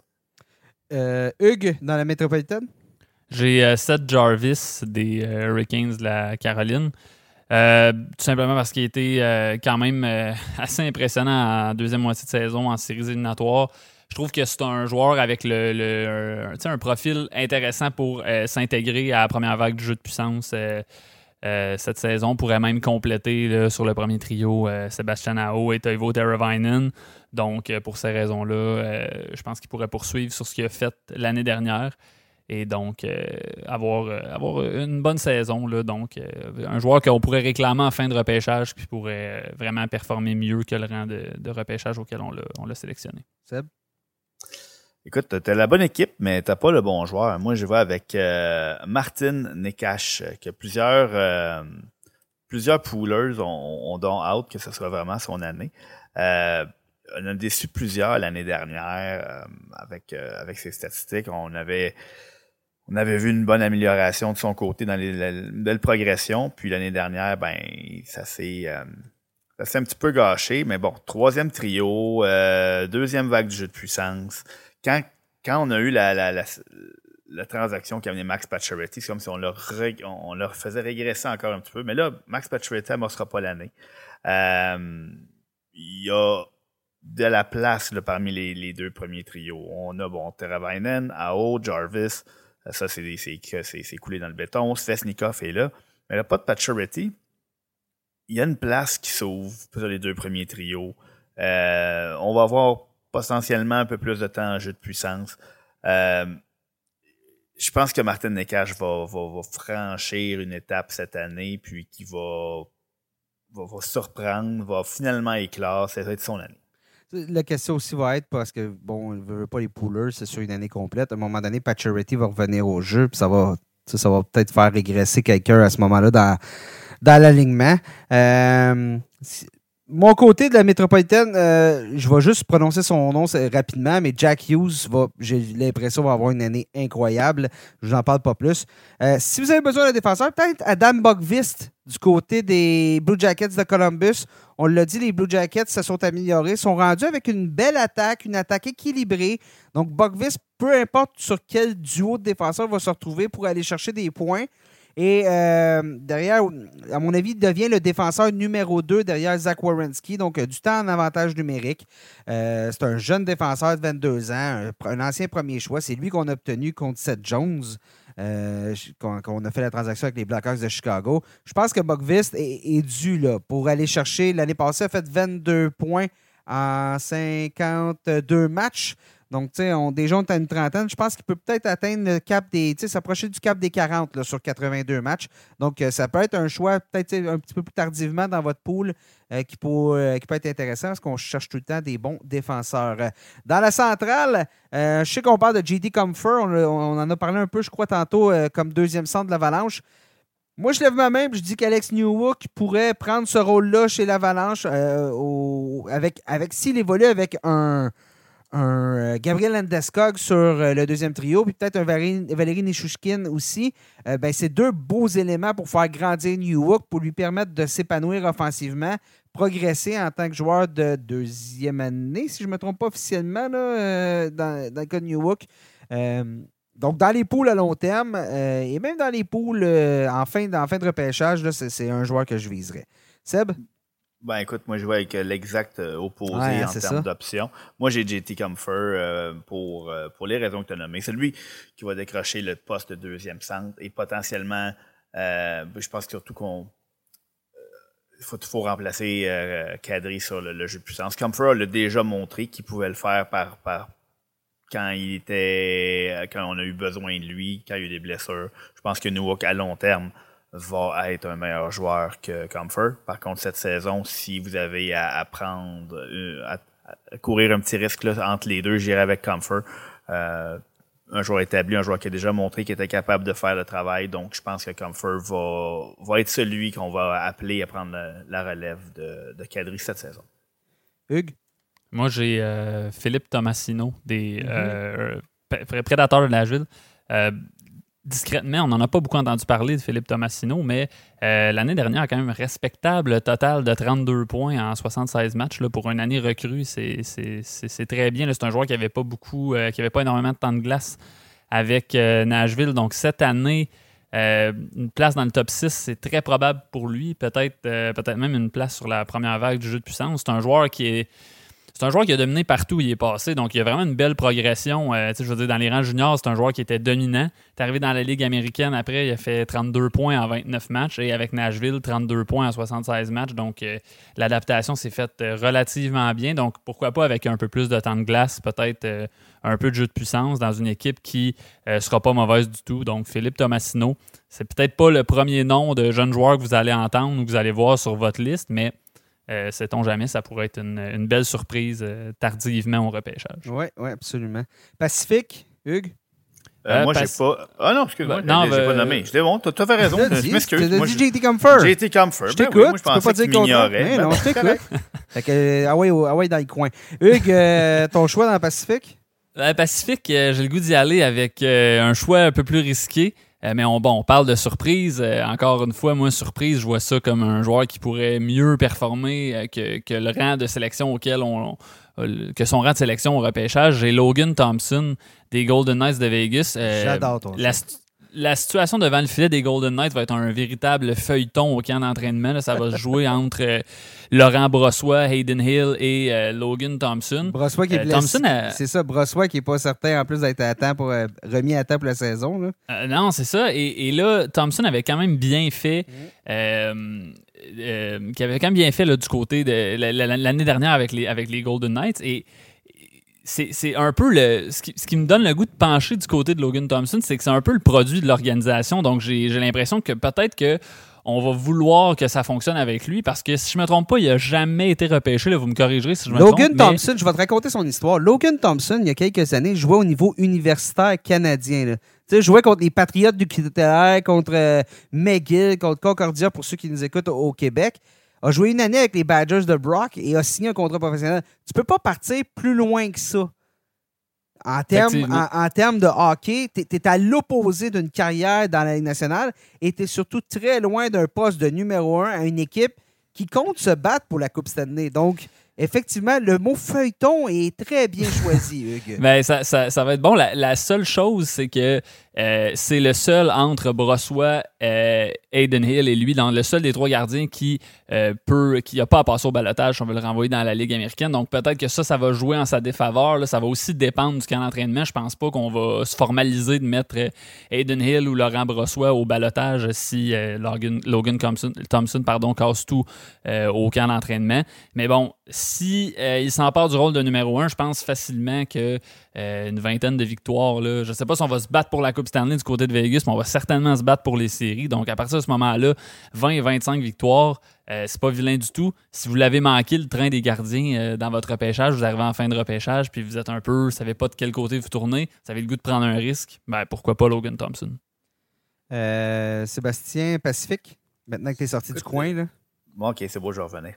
Euh, j'ai deux choix, euh, encore une fois. Euh, le premier est Jesse Puljujarvi, qui commence à jouer avec la patience de plusieurs pouleurs. par contre, écoute, on, on, lui fait confiance aux côtés de, de Connor McDavid. On va avoir un autre compagnon de trio avec Evander Kane qui, qui, qui, va livrer la marchandise. c'est tout est, un peu décevant. Tout était en place pour qu'il produise. C'était lui à le faire parce qu'il ne l'a pas fait.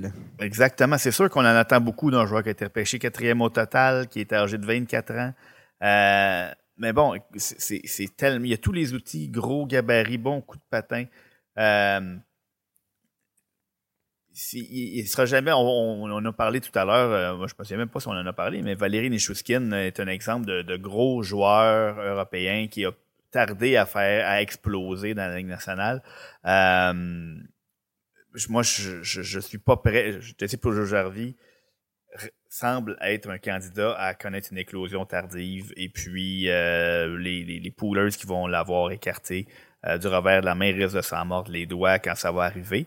Euh, et, et ce serait la bonne saison pour que ça lui arrive. Deuxième, c'est Ilya Mikhaev qui va se retrouver, là, qui était un petit peu enfoui à Toronto. On n'était pas capable de lui faire une place, encore moins sur l'avantage numérique à Vancouver, je pense qu'on va lui donner énormément euh, la chance de se faire valoir, euh, essentiellement aussi sur le jeu de puissance, qui est chose qu'il n'a jamais pu faire à, à, Toronto. Donc, un joueur comme Ilya Mikheyev euh, peut donner une mise en échec par match, tirer trois fois par match, et, si on est capable de lui donner un petit peu de responsabilité sur, sur le jeu de puissance, pourrait flirter avec les 60 points cette saison. Donc, euh, un joueur dans 50-60 points qui distribue euh, une mise en échec par match et puis qui euh, 100 mises en échec et puis euh, puis 250 lancés avec euh, sur centaine de points, ça devient un joueur très très très intéressant dans les ligues multicatégories.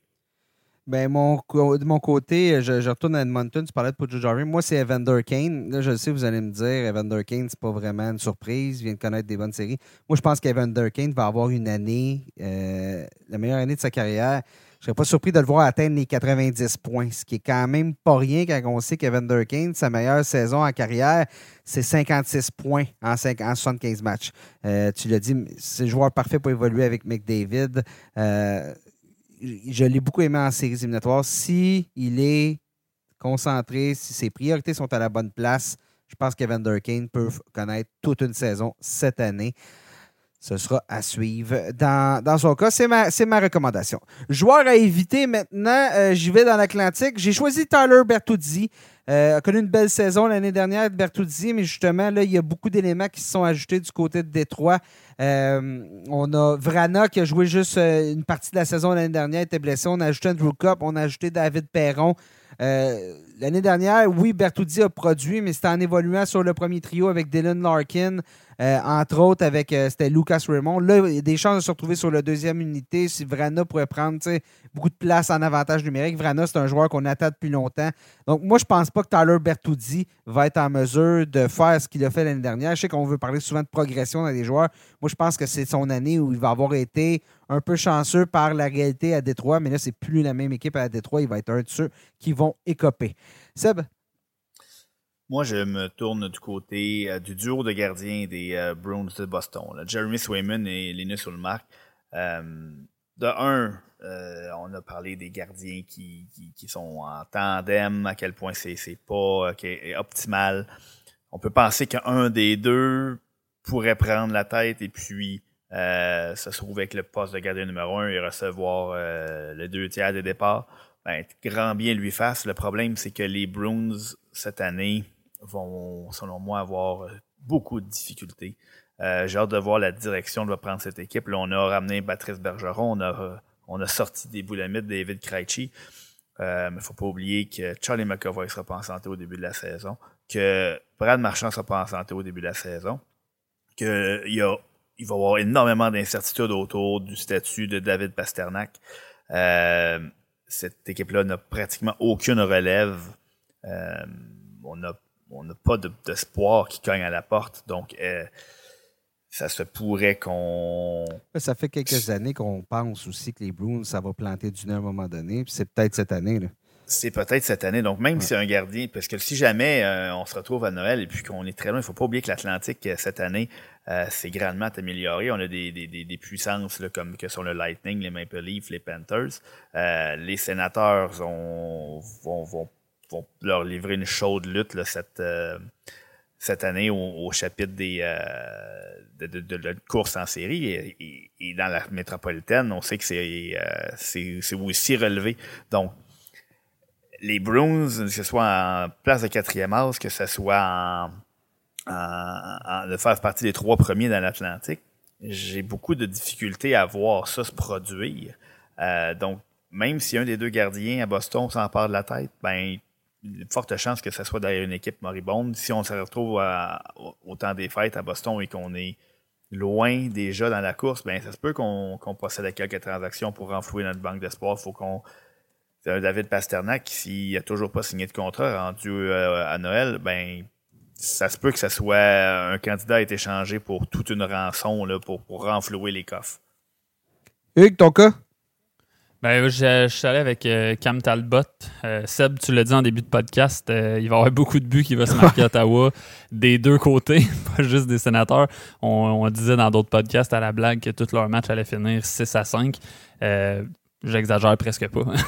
Mais non, c'est ça. Talbot, je pense, va peut-être s'ennuyer un peu de la brigade défensive du Wild du Minnesota. Je m'attends pas à des. je m'attends certainement pas à autant de victoires que l'an dernier et probablement pas des aussi bonnes statistiques périphériques. Continue donc ça dans la métropolitaine? Ouais, ben, je vais y aller avec Alexis Lafrenière euh, du côté des Rangers. C'est pas un désaveu envers son potentiel. Je suis encore convaincu que ça va devenir un joueur d'impact euh, dans la Ligue nationale. Je vois juste pas ça se produire euh, cette saison. c'est certain que là, on parle beaucoup de peut-être le faire jouer à l'aile droite d'un trio avec Panarin ou peut-être le faire jouer à l'aile droite du trio avec Kreider et Zibanejad. Le seul problème, c'est que ça s'est fait la saison dernière et ça n'a pas été excessivement concluant du côté de la Frenière. Et j'ai comme peut-être l'impression que les gens vont s'emballer un peu par ces séries éliminatoires. C'est vrai qu'il a été, c'est vrai qu'il a été très bon. Je pense qu'il va continuer à progresser.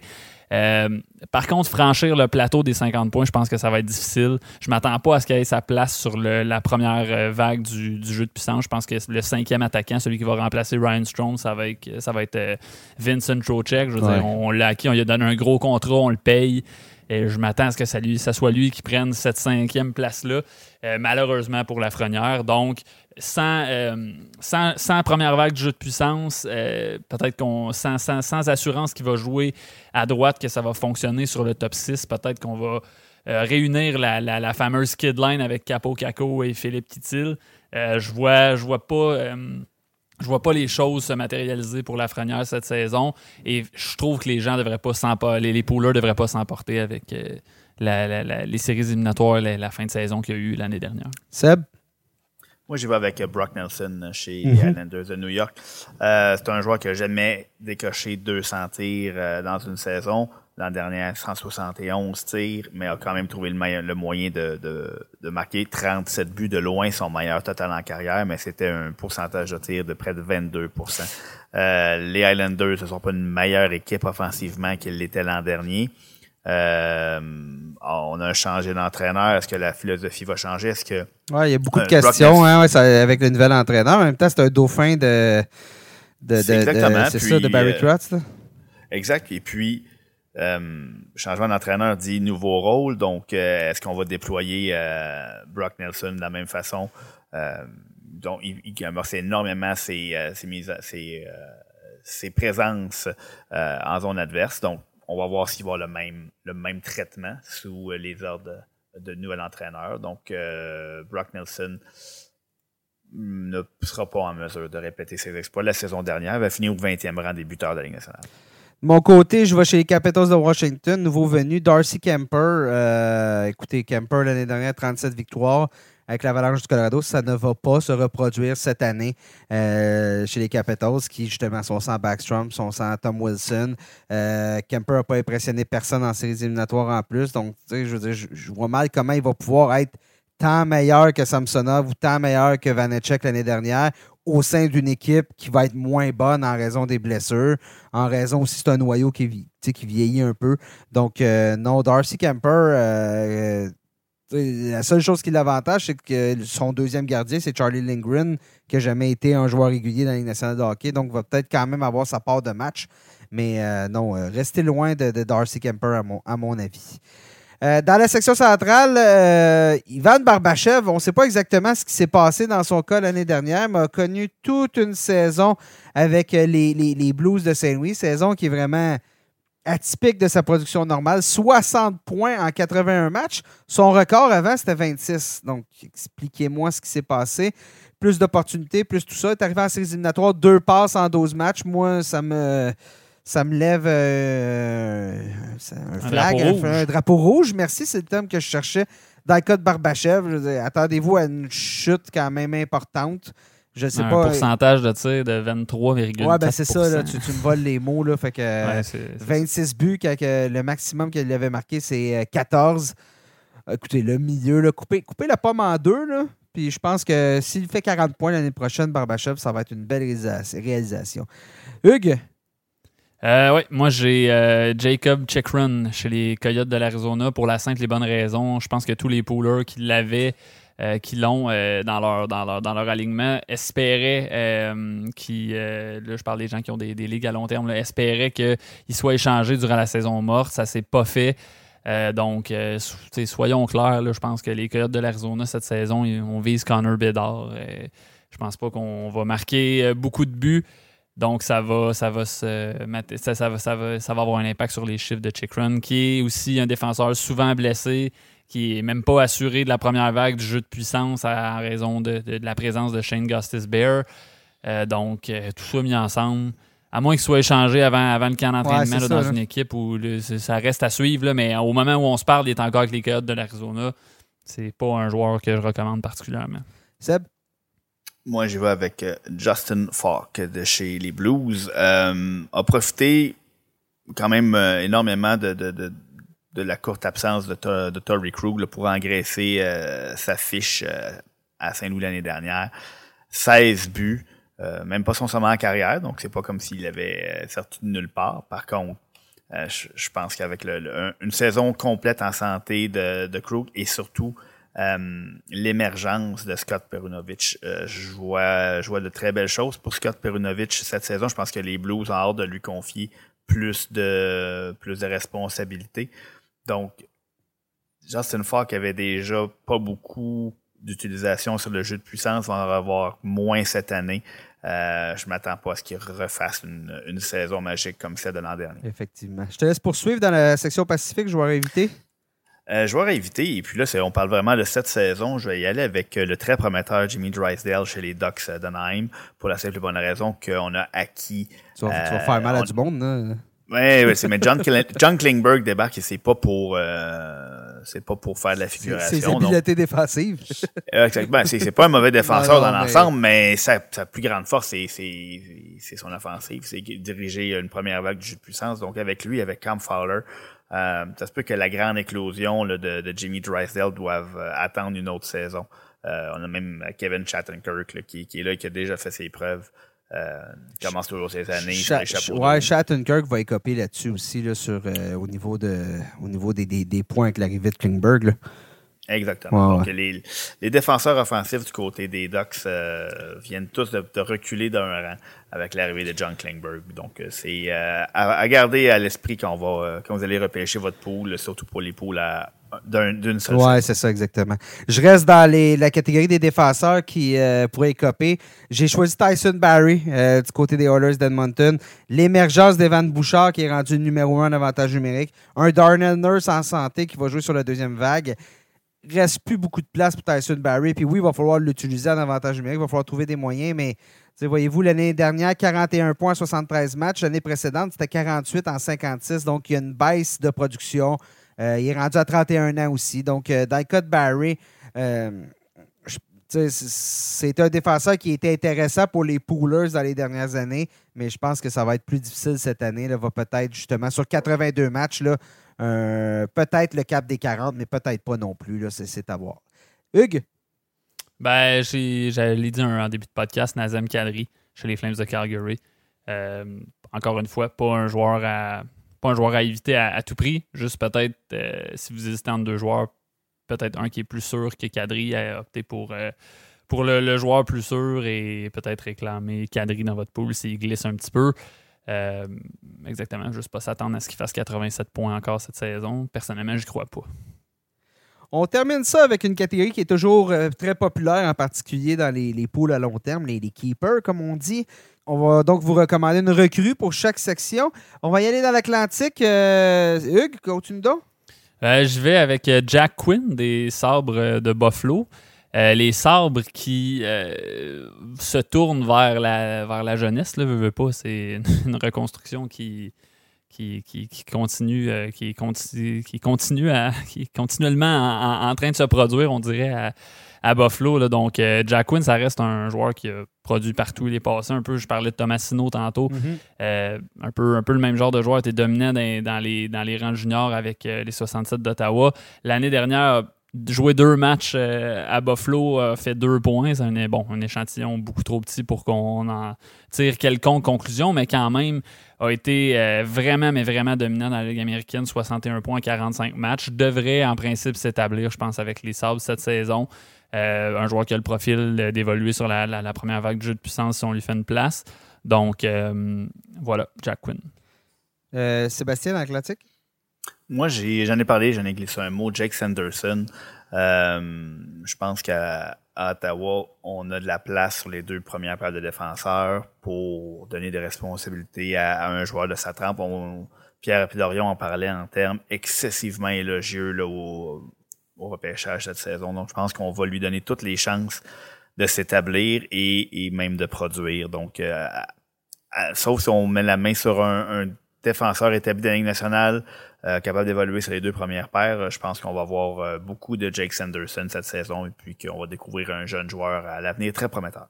Là, je suis un peu déçu parce que je vous avais laissé au Win Power les deux. J'étais sûr qu'un des deux allait choisir, mais non, personne n'a pris le défenseur des Sables de Buffalo. Ben là, bien évidemment, Power, je vous le recommande. S'il est disponible, sauter là-dessus tout de suite devrait être tout un élément, tout un rouage à la ligne bleue des, euh, des sabres en compagnie de, Rasmus Dalin. Mais moi, celui que je vais vous recommander, sinon, c'est Simon Edvendson des euh, Red Wings de Détroit. La porte est ouverte. L'année dernière, 19 points en 44 matchs à Frolunda dans la SHL. C'est bon pour un joueur de son âge. C'est très bon. Euh, dans une ligue où on, utilise peu les, jeunes joueurs. Euh, Ed Vinson le, a été repêché sixième en 2021. Il est prêt pour faire le saut en Amérique du Nord. Euh, c'est un joueur à, surveiller. Donc, si je vous dis vous avez besoin d'un autre défenseur, puis c'est pas Owen Power, ça pourrait être Ed Vinson. je poursuis dans la section métropolitaine. Juste avant, la section métropolitaine était plus plus mince au niveau espoir. Disons-le de la sorte, on s'est peut-être un petit peu plus cassé la tête. C'est pas qu'il n'y en a pas, mais qui, peuvent avoir un impact sur votre pool cette année. On doute un peu plus, mais à long terme, bon, c'est peut-être à surveiller. Euh, J'y été simple, moi, avec Kent Johnson du côté des euh, Blue Jackets de Columbus, surtout si personne prend la pôle au niveau du poste de centre euh, du côté des Blue Jackets, ben Johnson pourrait rapidement faire sa place. Mais cette année, je m'attends quand même à une production plus, plus calme, si je peux dire, devrait être utilisé, à mon avis, sur un premier, un troisième trio. Puis on va peut-être le, protéger un peu. Puis d'ailleurs, chez les Blue Jackets, gardez un œil sur Kirill Marchenko. Euh, lui aussi fait son arrivée. C'est un choix de deuxième monde des Blue Jackets en 2018. Il a 22 ans, donc il arrive, il est plus mature. C'est peut-être un joueur qui pourrait surprendre. C'est sûr qu'il y a des joueurs devant lui euh, à droite avec Laney et avec. Euh, avec Jacob Voracek. Donc, ça va peut-être être difficile pour lui de monter dans la, dans la formation, mais ça pourrait être intéressant. S'il fait la, Ligue nationale euh, cette année, l'année dernière, 20 points en 39 matchs dans la KHL. Gardez un œil sur lui, peut-être une acquisition de milieu de saison. Sébastien, ta recommandation dans la métropolitaine? Ben écoute, moi aussi j'avais euh, Ken Johnson, mais. Euh, ah, tu l'avais? J'avais Ken Johnson aussi, mais écoute, on comme tu l'as dit, c'est assez mince. Par contre, si vous avez euh, voulu une autre opinion, euh, j'irai avec Vitaly Kravtsov euh, chez les Rangers. On sait que ça a été rock'n'roll un peu de son côté, son, ses débuts en Amérique du Nord. donc là, cette année semble semble pour revenir au bercail.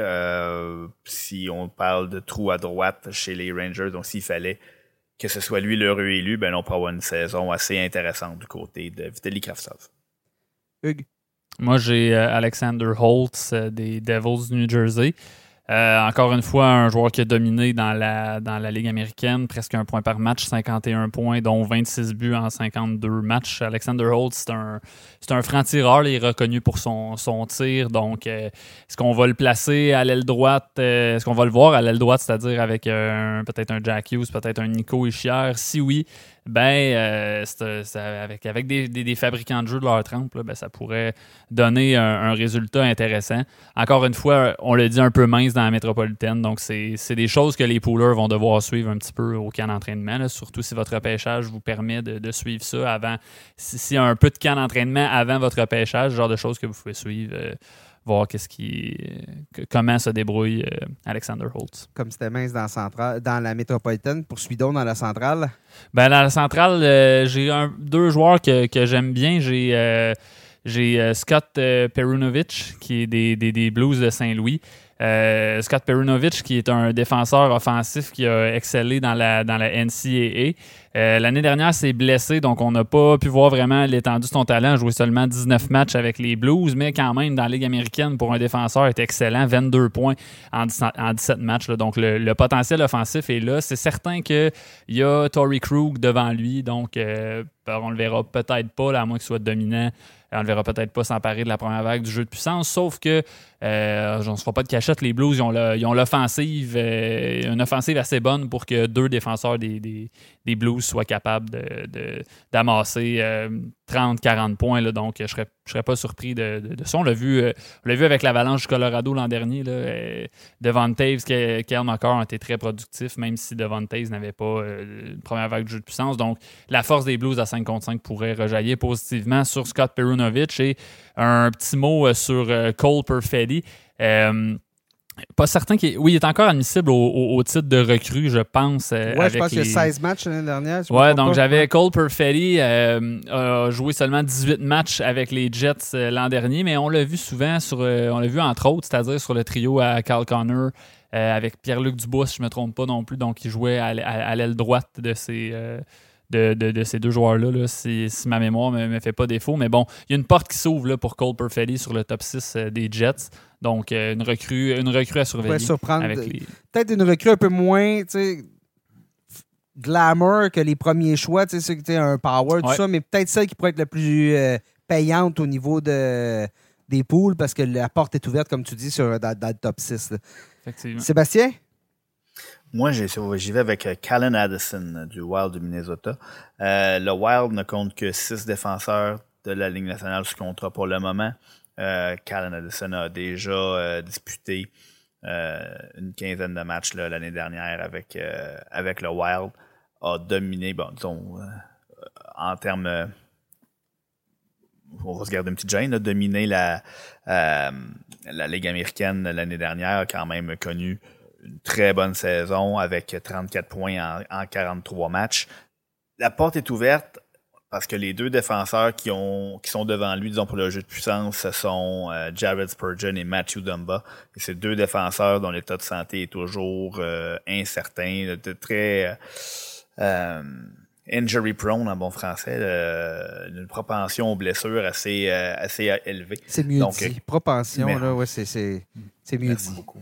Donc, euh, Canada Addison euh, pourrait très bien s'emparer du poste de corps arrière d'une des, deux vagues chez, euh, chez le Wild et ne plus le redonner quand, quand les, les, blessés reviendront, euh, qui va à la chasse perd sa place et Canada Addison était un élément clé de la mhm. transaction qui a fait passer.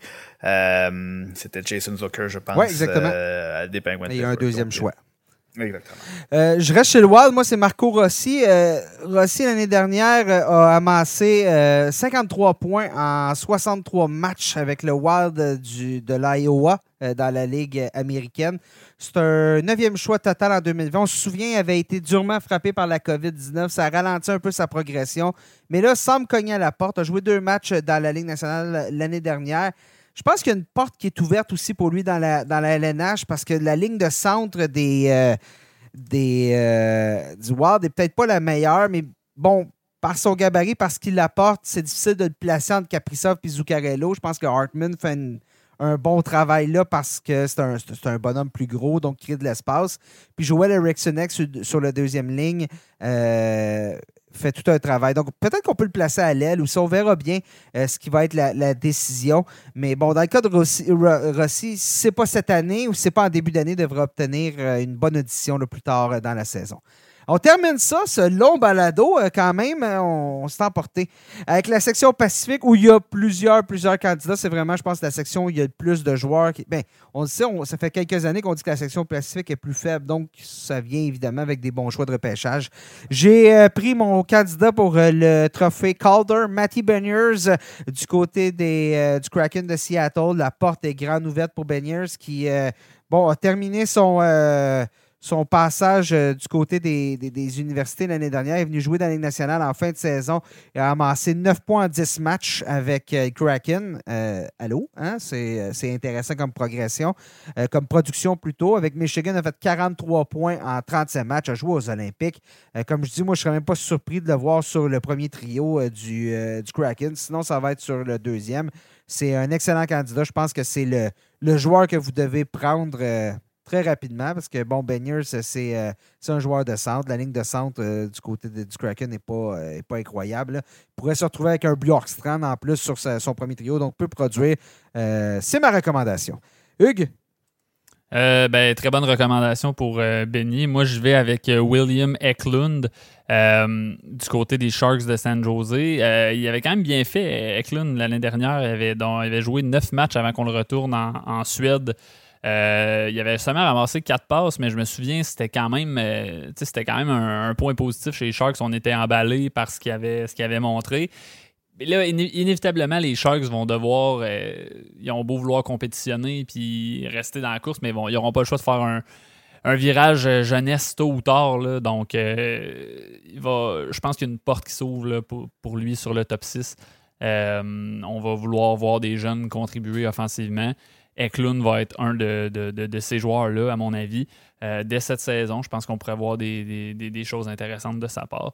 Donc, euh, tu sais, quand on vient le temps de, de- prendre une recrue, les poolers, je pense que ce qu'ils veulent voir en premier, c'est une opportunité. C'est est-ce que cette recrue-là a la chance de jouer un rôle important? Tu as parlé de Beignet, qui, qui est, à mon, à mon avis, le joueur dont la, la recrue dans la Pacifique avec l'opportunité la plus grande. Euh, Eklund, à mon avis, est, est l'un de ceux-là aussi. Une bonne, une bonne opportunité, une porte qui s'ouvre devant lui pour euh, aider les Sharks offensivement. Seb? Ben, parlant d'opportunité, euh, moi, je- j'ai Jacob Pelletier avec euh, les Flames de Calgary. Euh, on, a, on a quand même quelques places qui se sont libérées en attaque là, chez, les, euh, chez les Flames. C'est pas euh, c'est pas coulé dans le béton qui va commencer l'année à Calgary, c'est pas l'année coulée dans le béton qui va comme euh, qui va euh, faire sa place même s'il est à Calgary sur les deux premiers trios. Par contre, on a les éléments à Calgary pour, pour composer trois bonnes euh, trois bons trios d'attaquants et Jacob Pelletier a assurément sa place. On a vu l'an dernier a été euh, été l'une des meilleures recrues de la de la ligne américaine avec une, une excellente production de 62 points en 66 matchs. Donc on pourrait voir, écoute, si jamais il fallait qu'on voit le nom de Pelletier est inscrit au camp d'entraînement euh, aux côtés de que ce soit à côté de Kadri, que ce soit à côté de Linolm, il y a de la place. Euh, c'est sûr qu'à gauche, il y a Huberdo, il y a Mangiapane qui, qui sont là. Euh, Peut-être que Mangiapane, on va vouloir l'utiliser sur un trio un peu plus défensif, un peu plus d'énergie. Est-ce que Jacob Pelletier va pouvoir avoir du temps euh, de glace en avantage numérique? Euh, ça reste un joueur résolument offensif, donc si jamais on le fait, on le fait graduer, euh, ça sera pour le placer dans un rôle de soutien, ça va être pour lui donner la chance de s'exprimer. Et euh, je m'en voudrais, il faut en parler. Là, on ne l'avait pas dans notre liste, mais Mason McTavish chez les Ducks, je veux dire, je, je me voyais pas pas parler d'un gars qui vient d'aller chercher 17 points en 7 matchs au championnat du monde junior, d'un joueur qui a disputé 9 matchs avec les Ducks l'année dernière, qui a joué dans la Ligue américaine, qui a participé à la Coupe Memorial, 29 points en 19 matchs en série l'année dernière.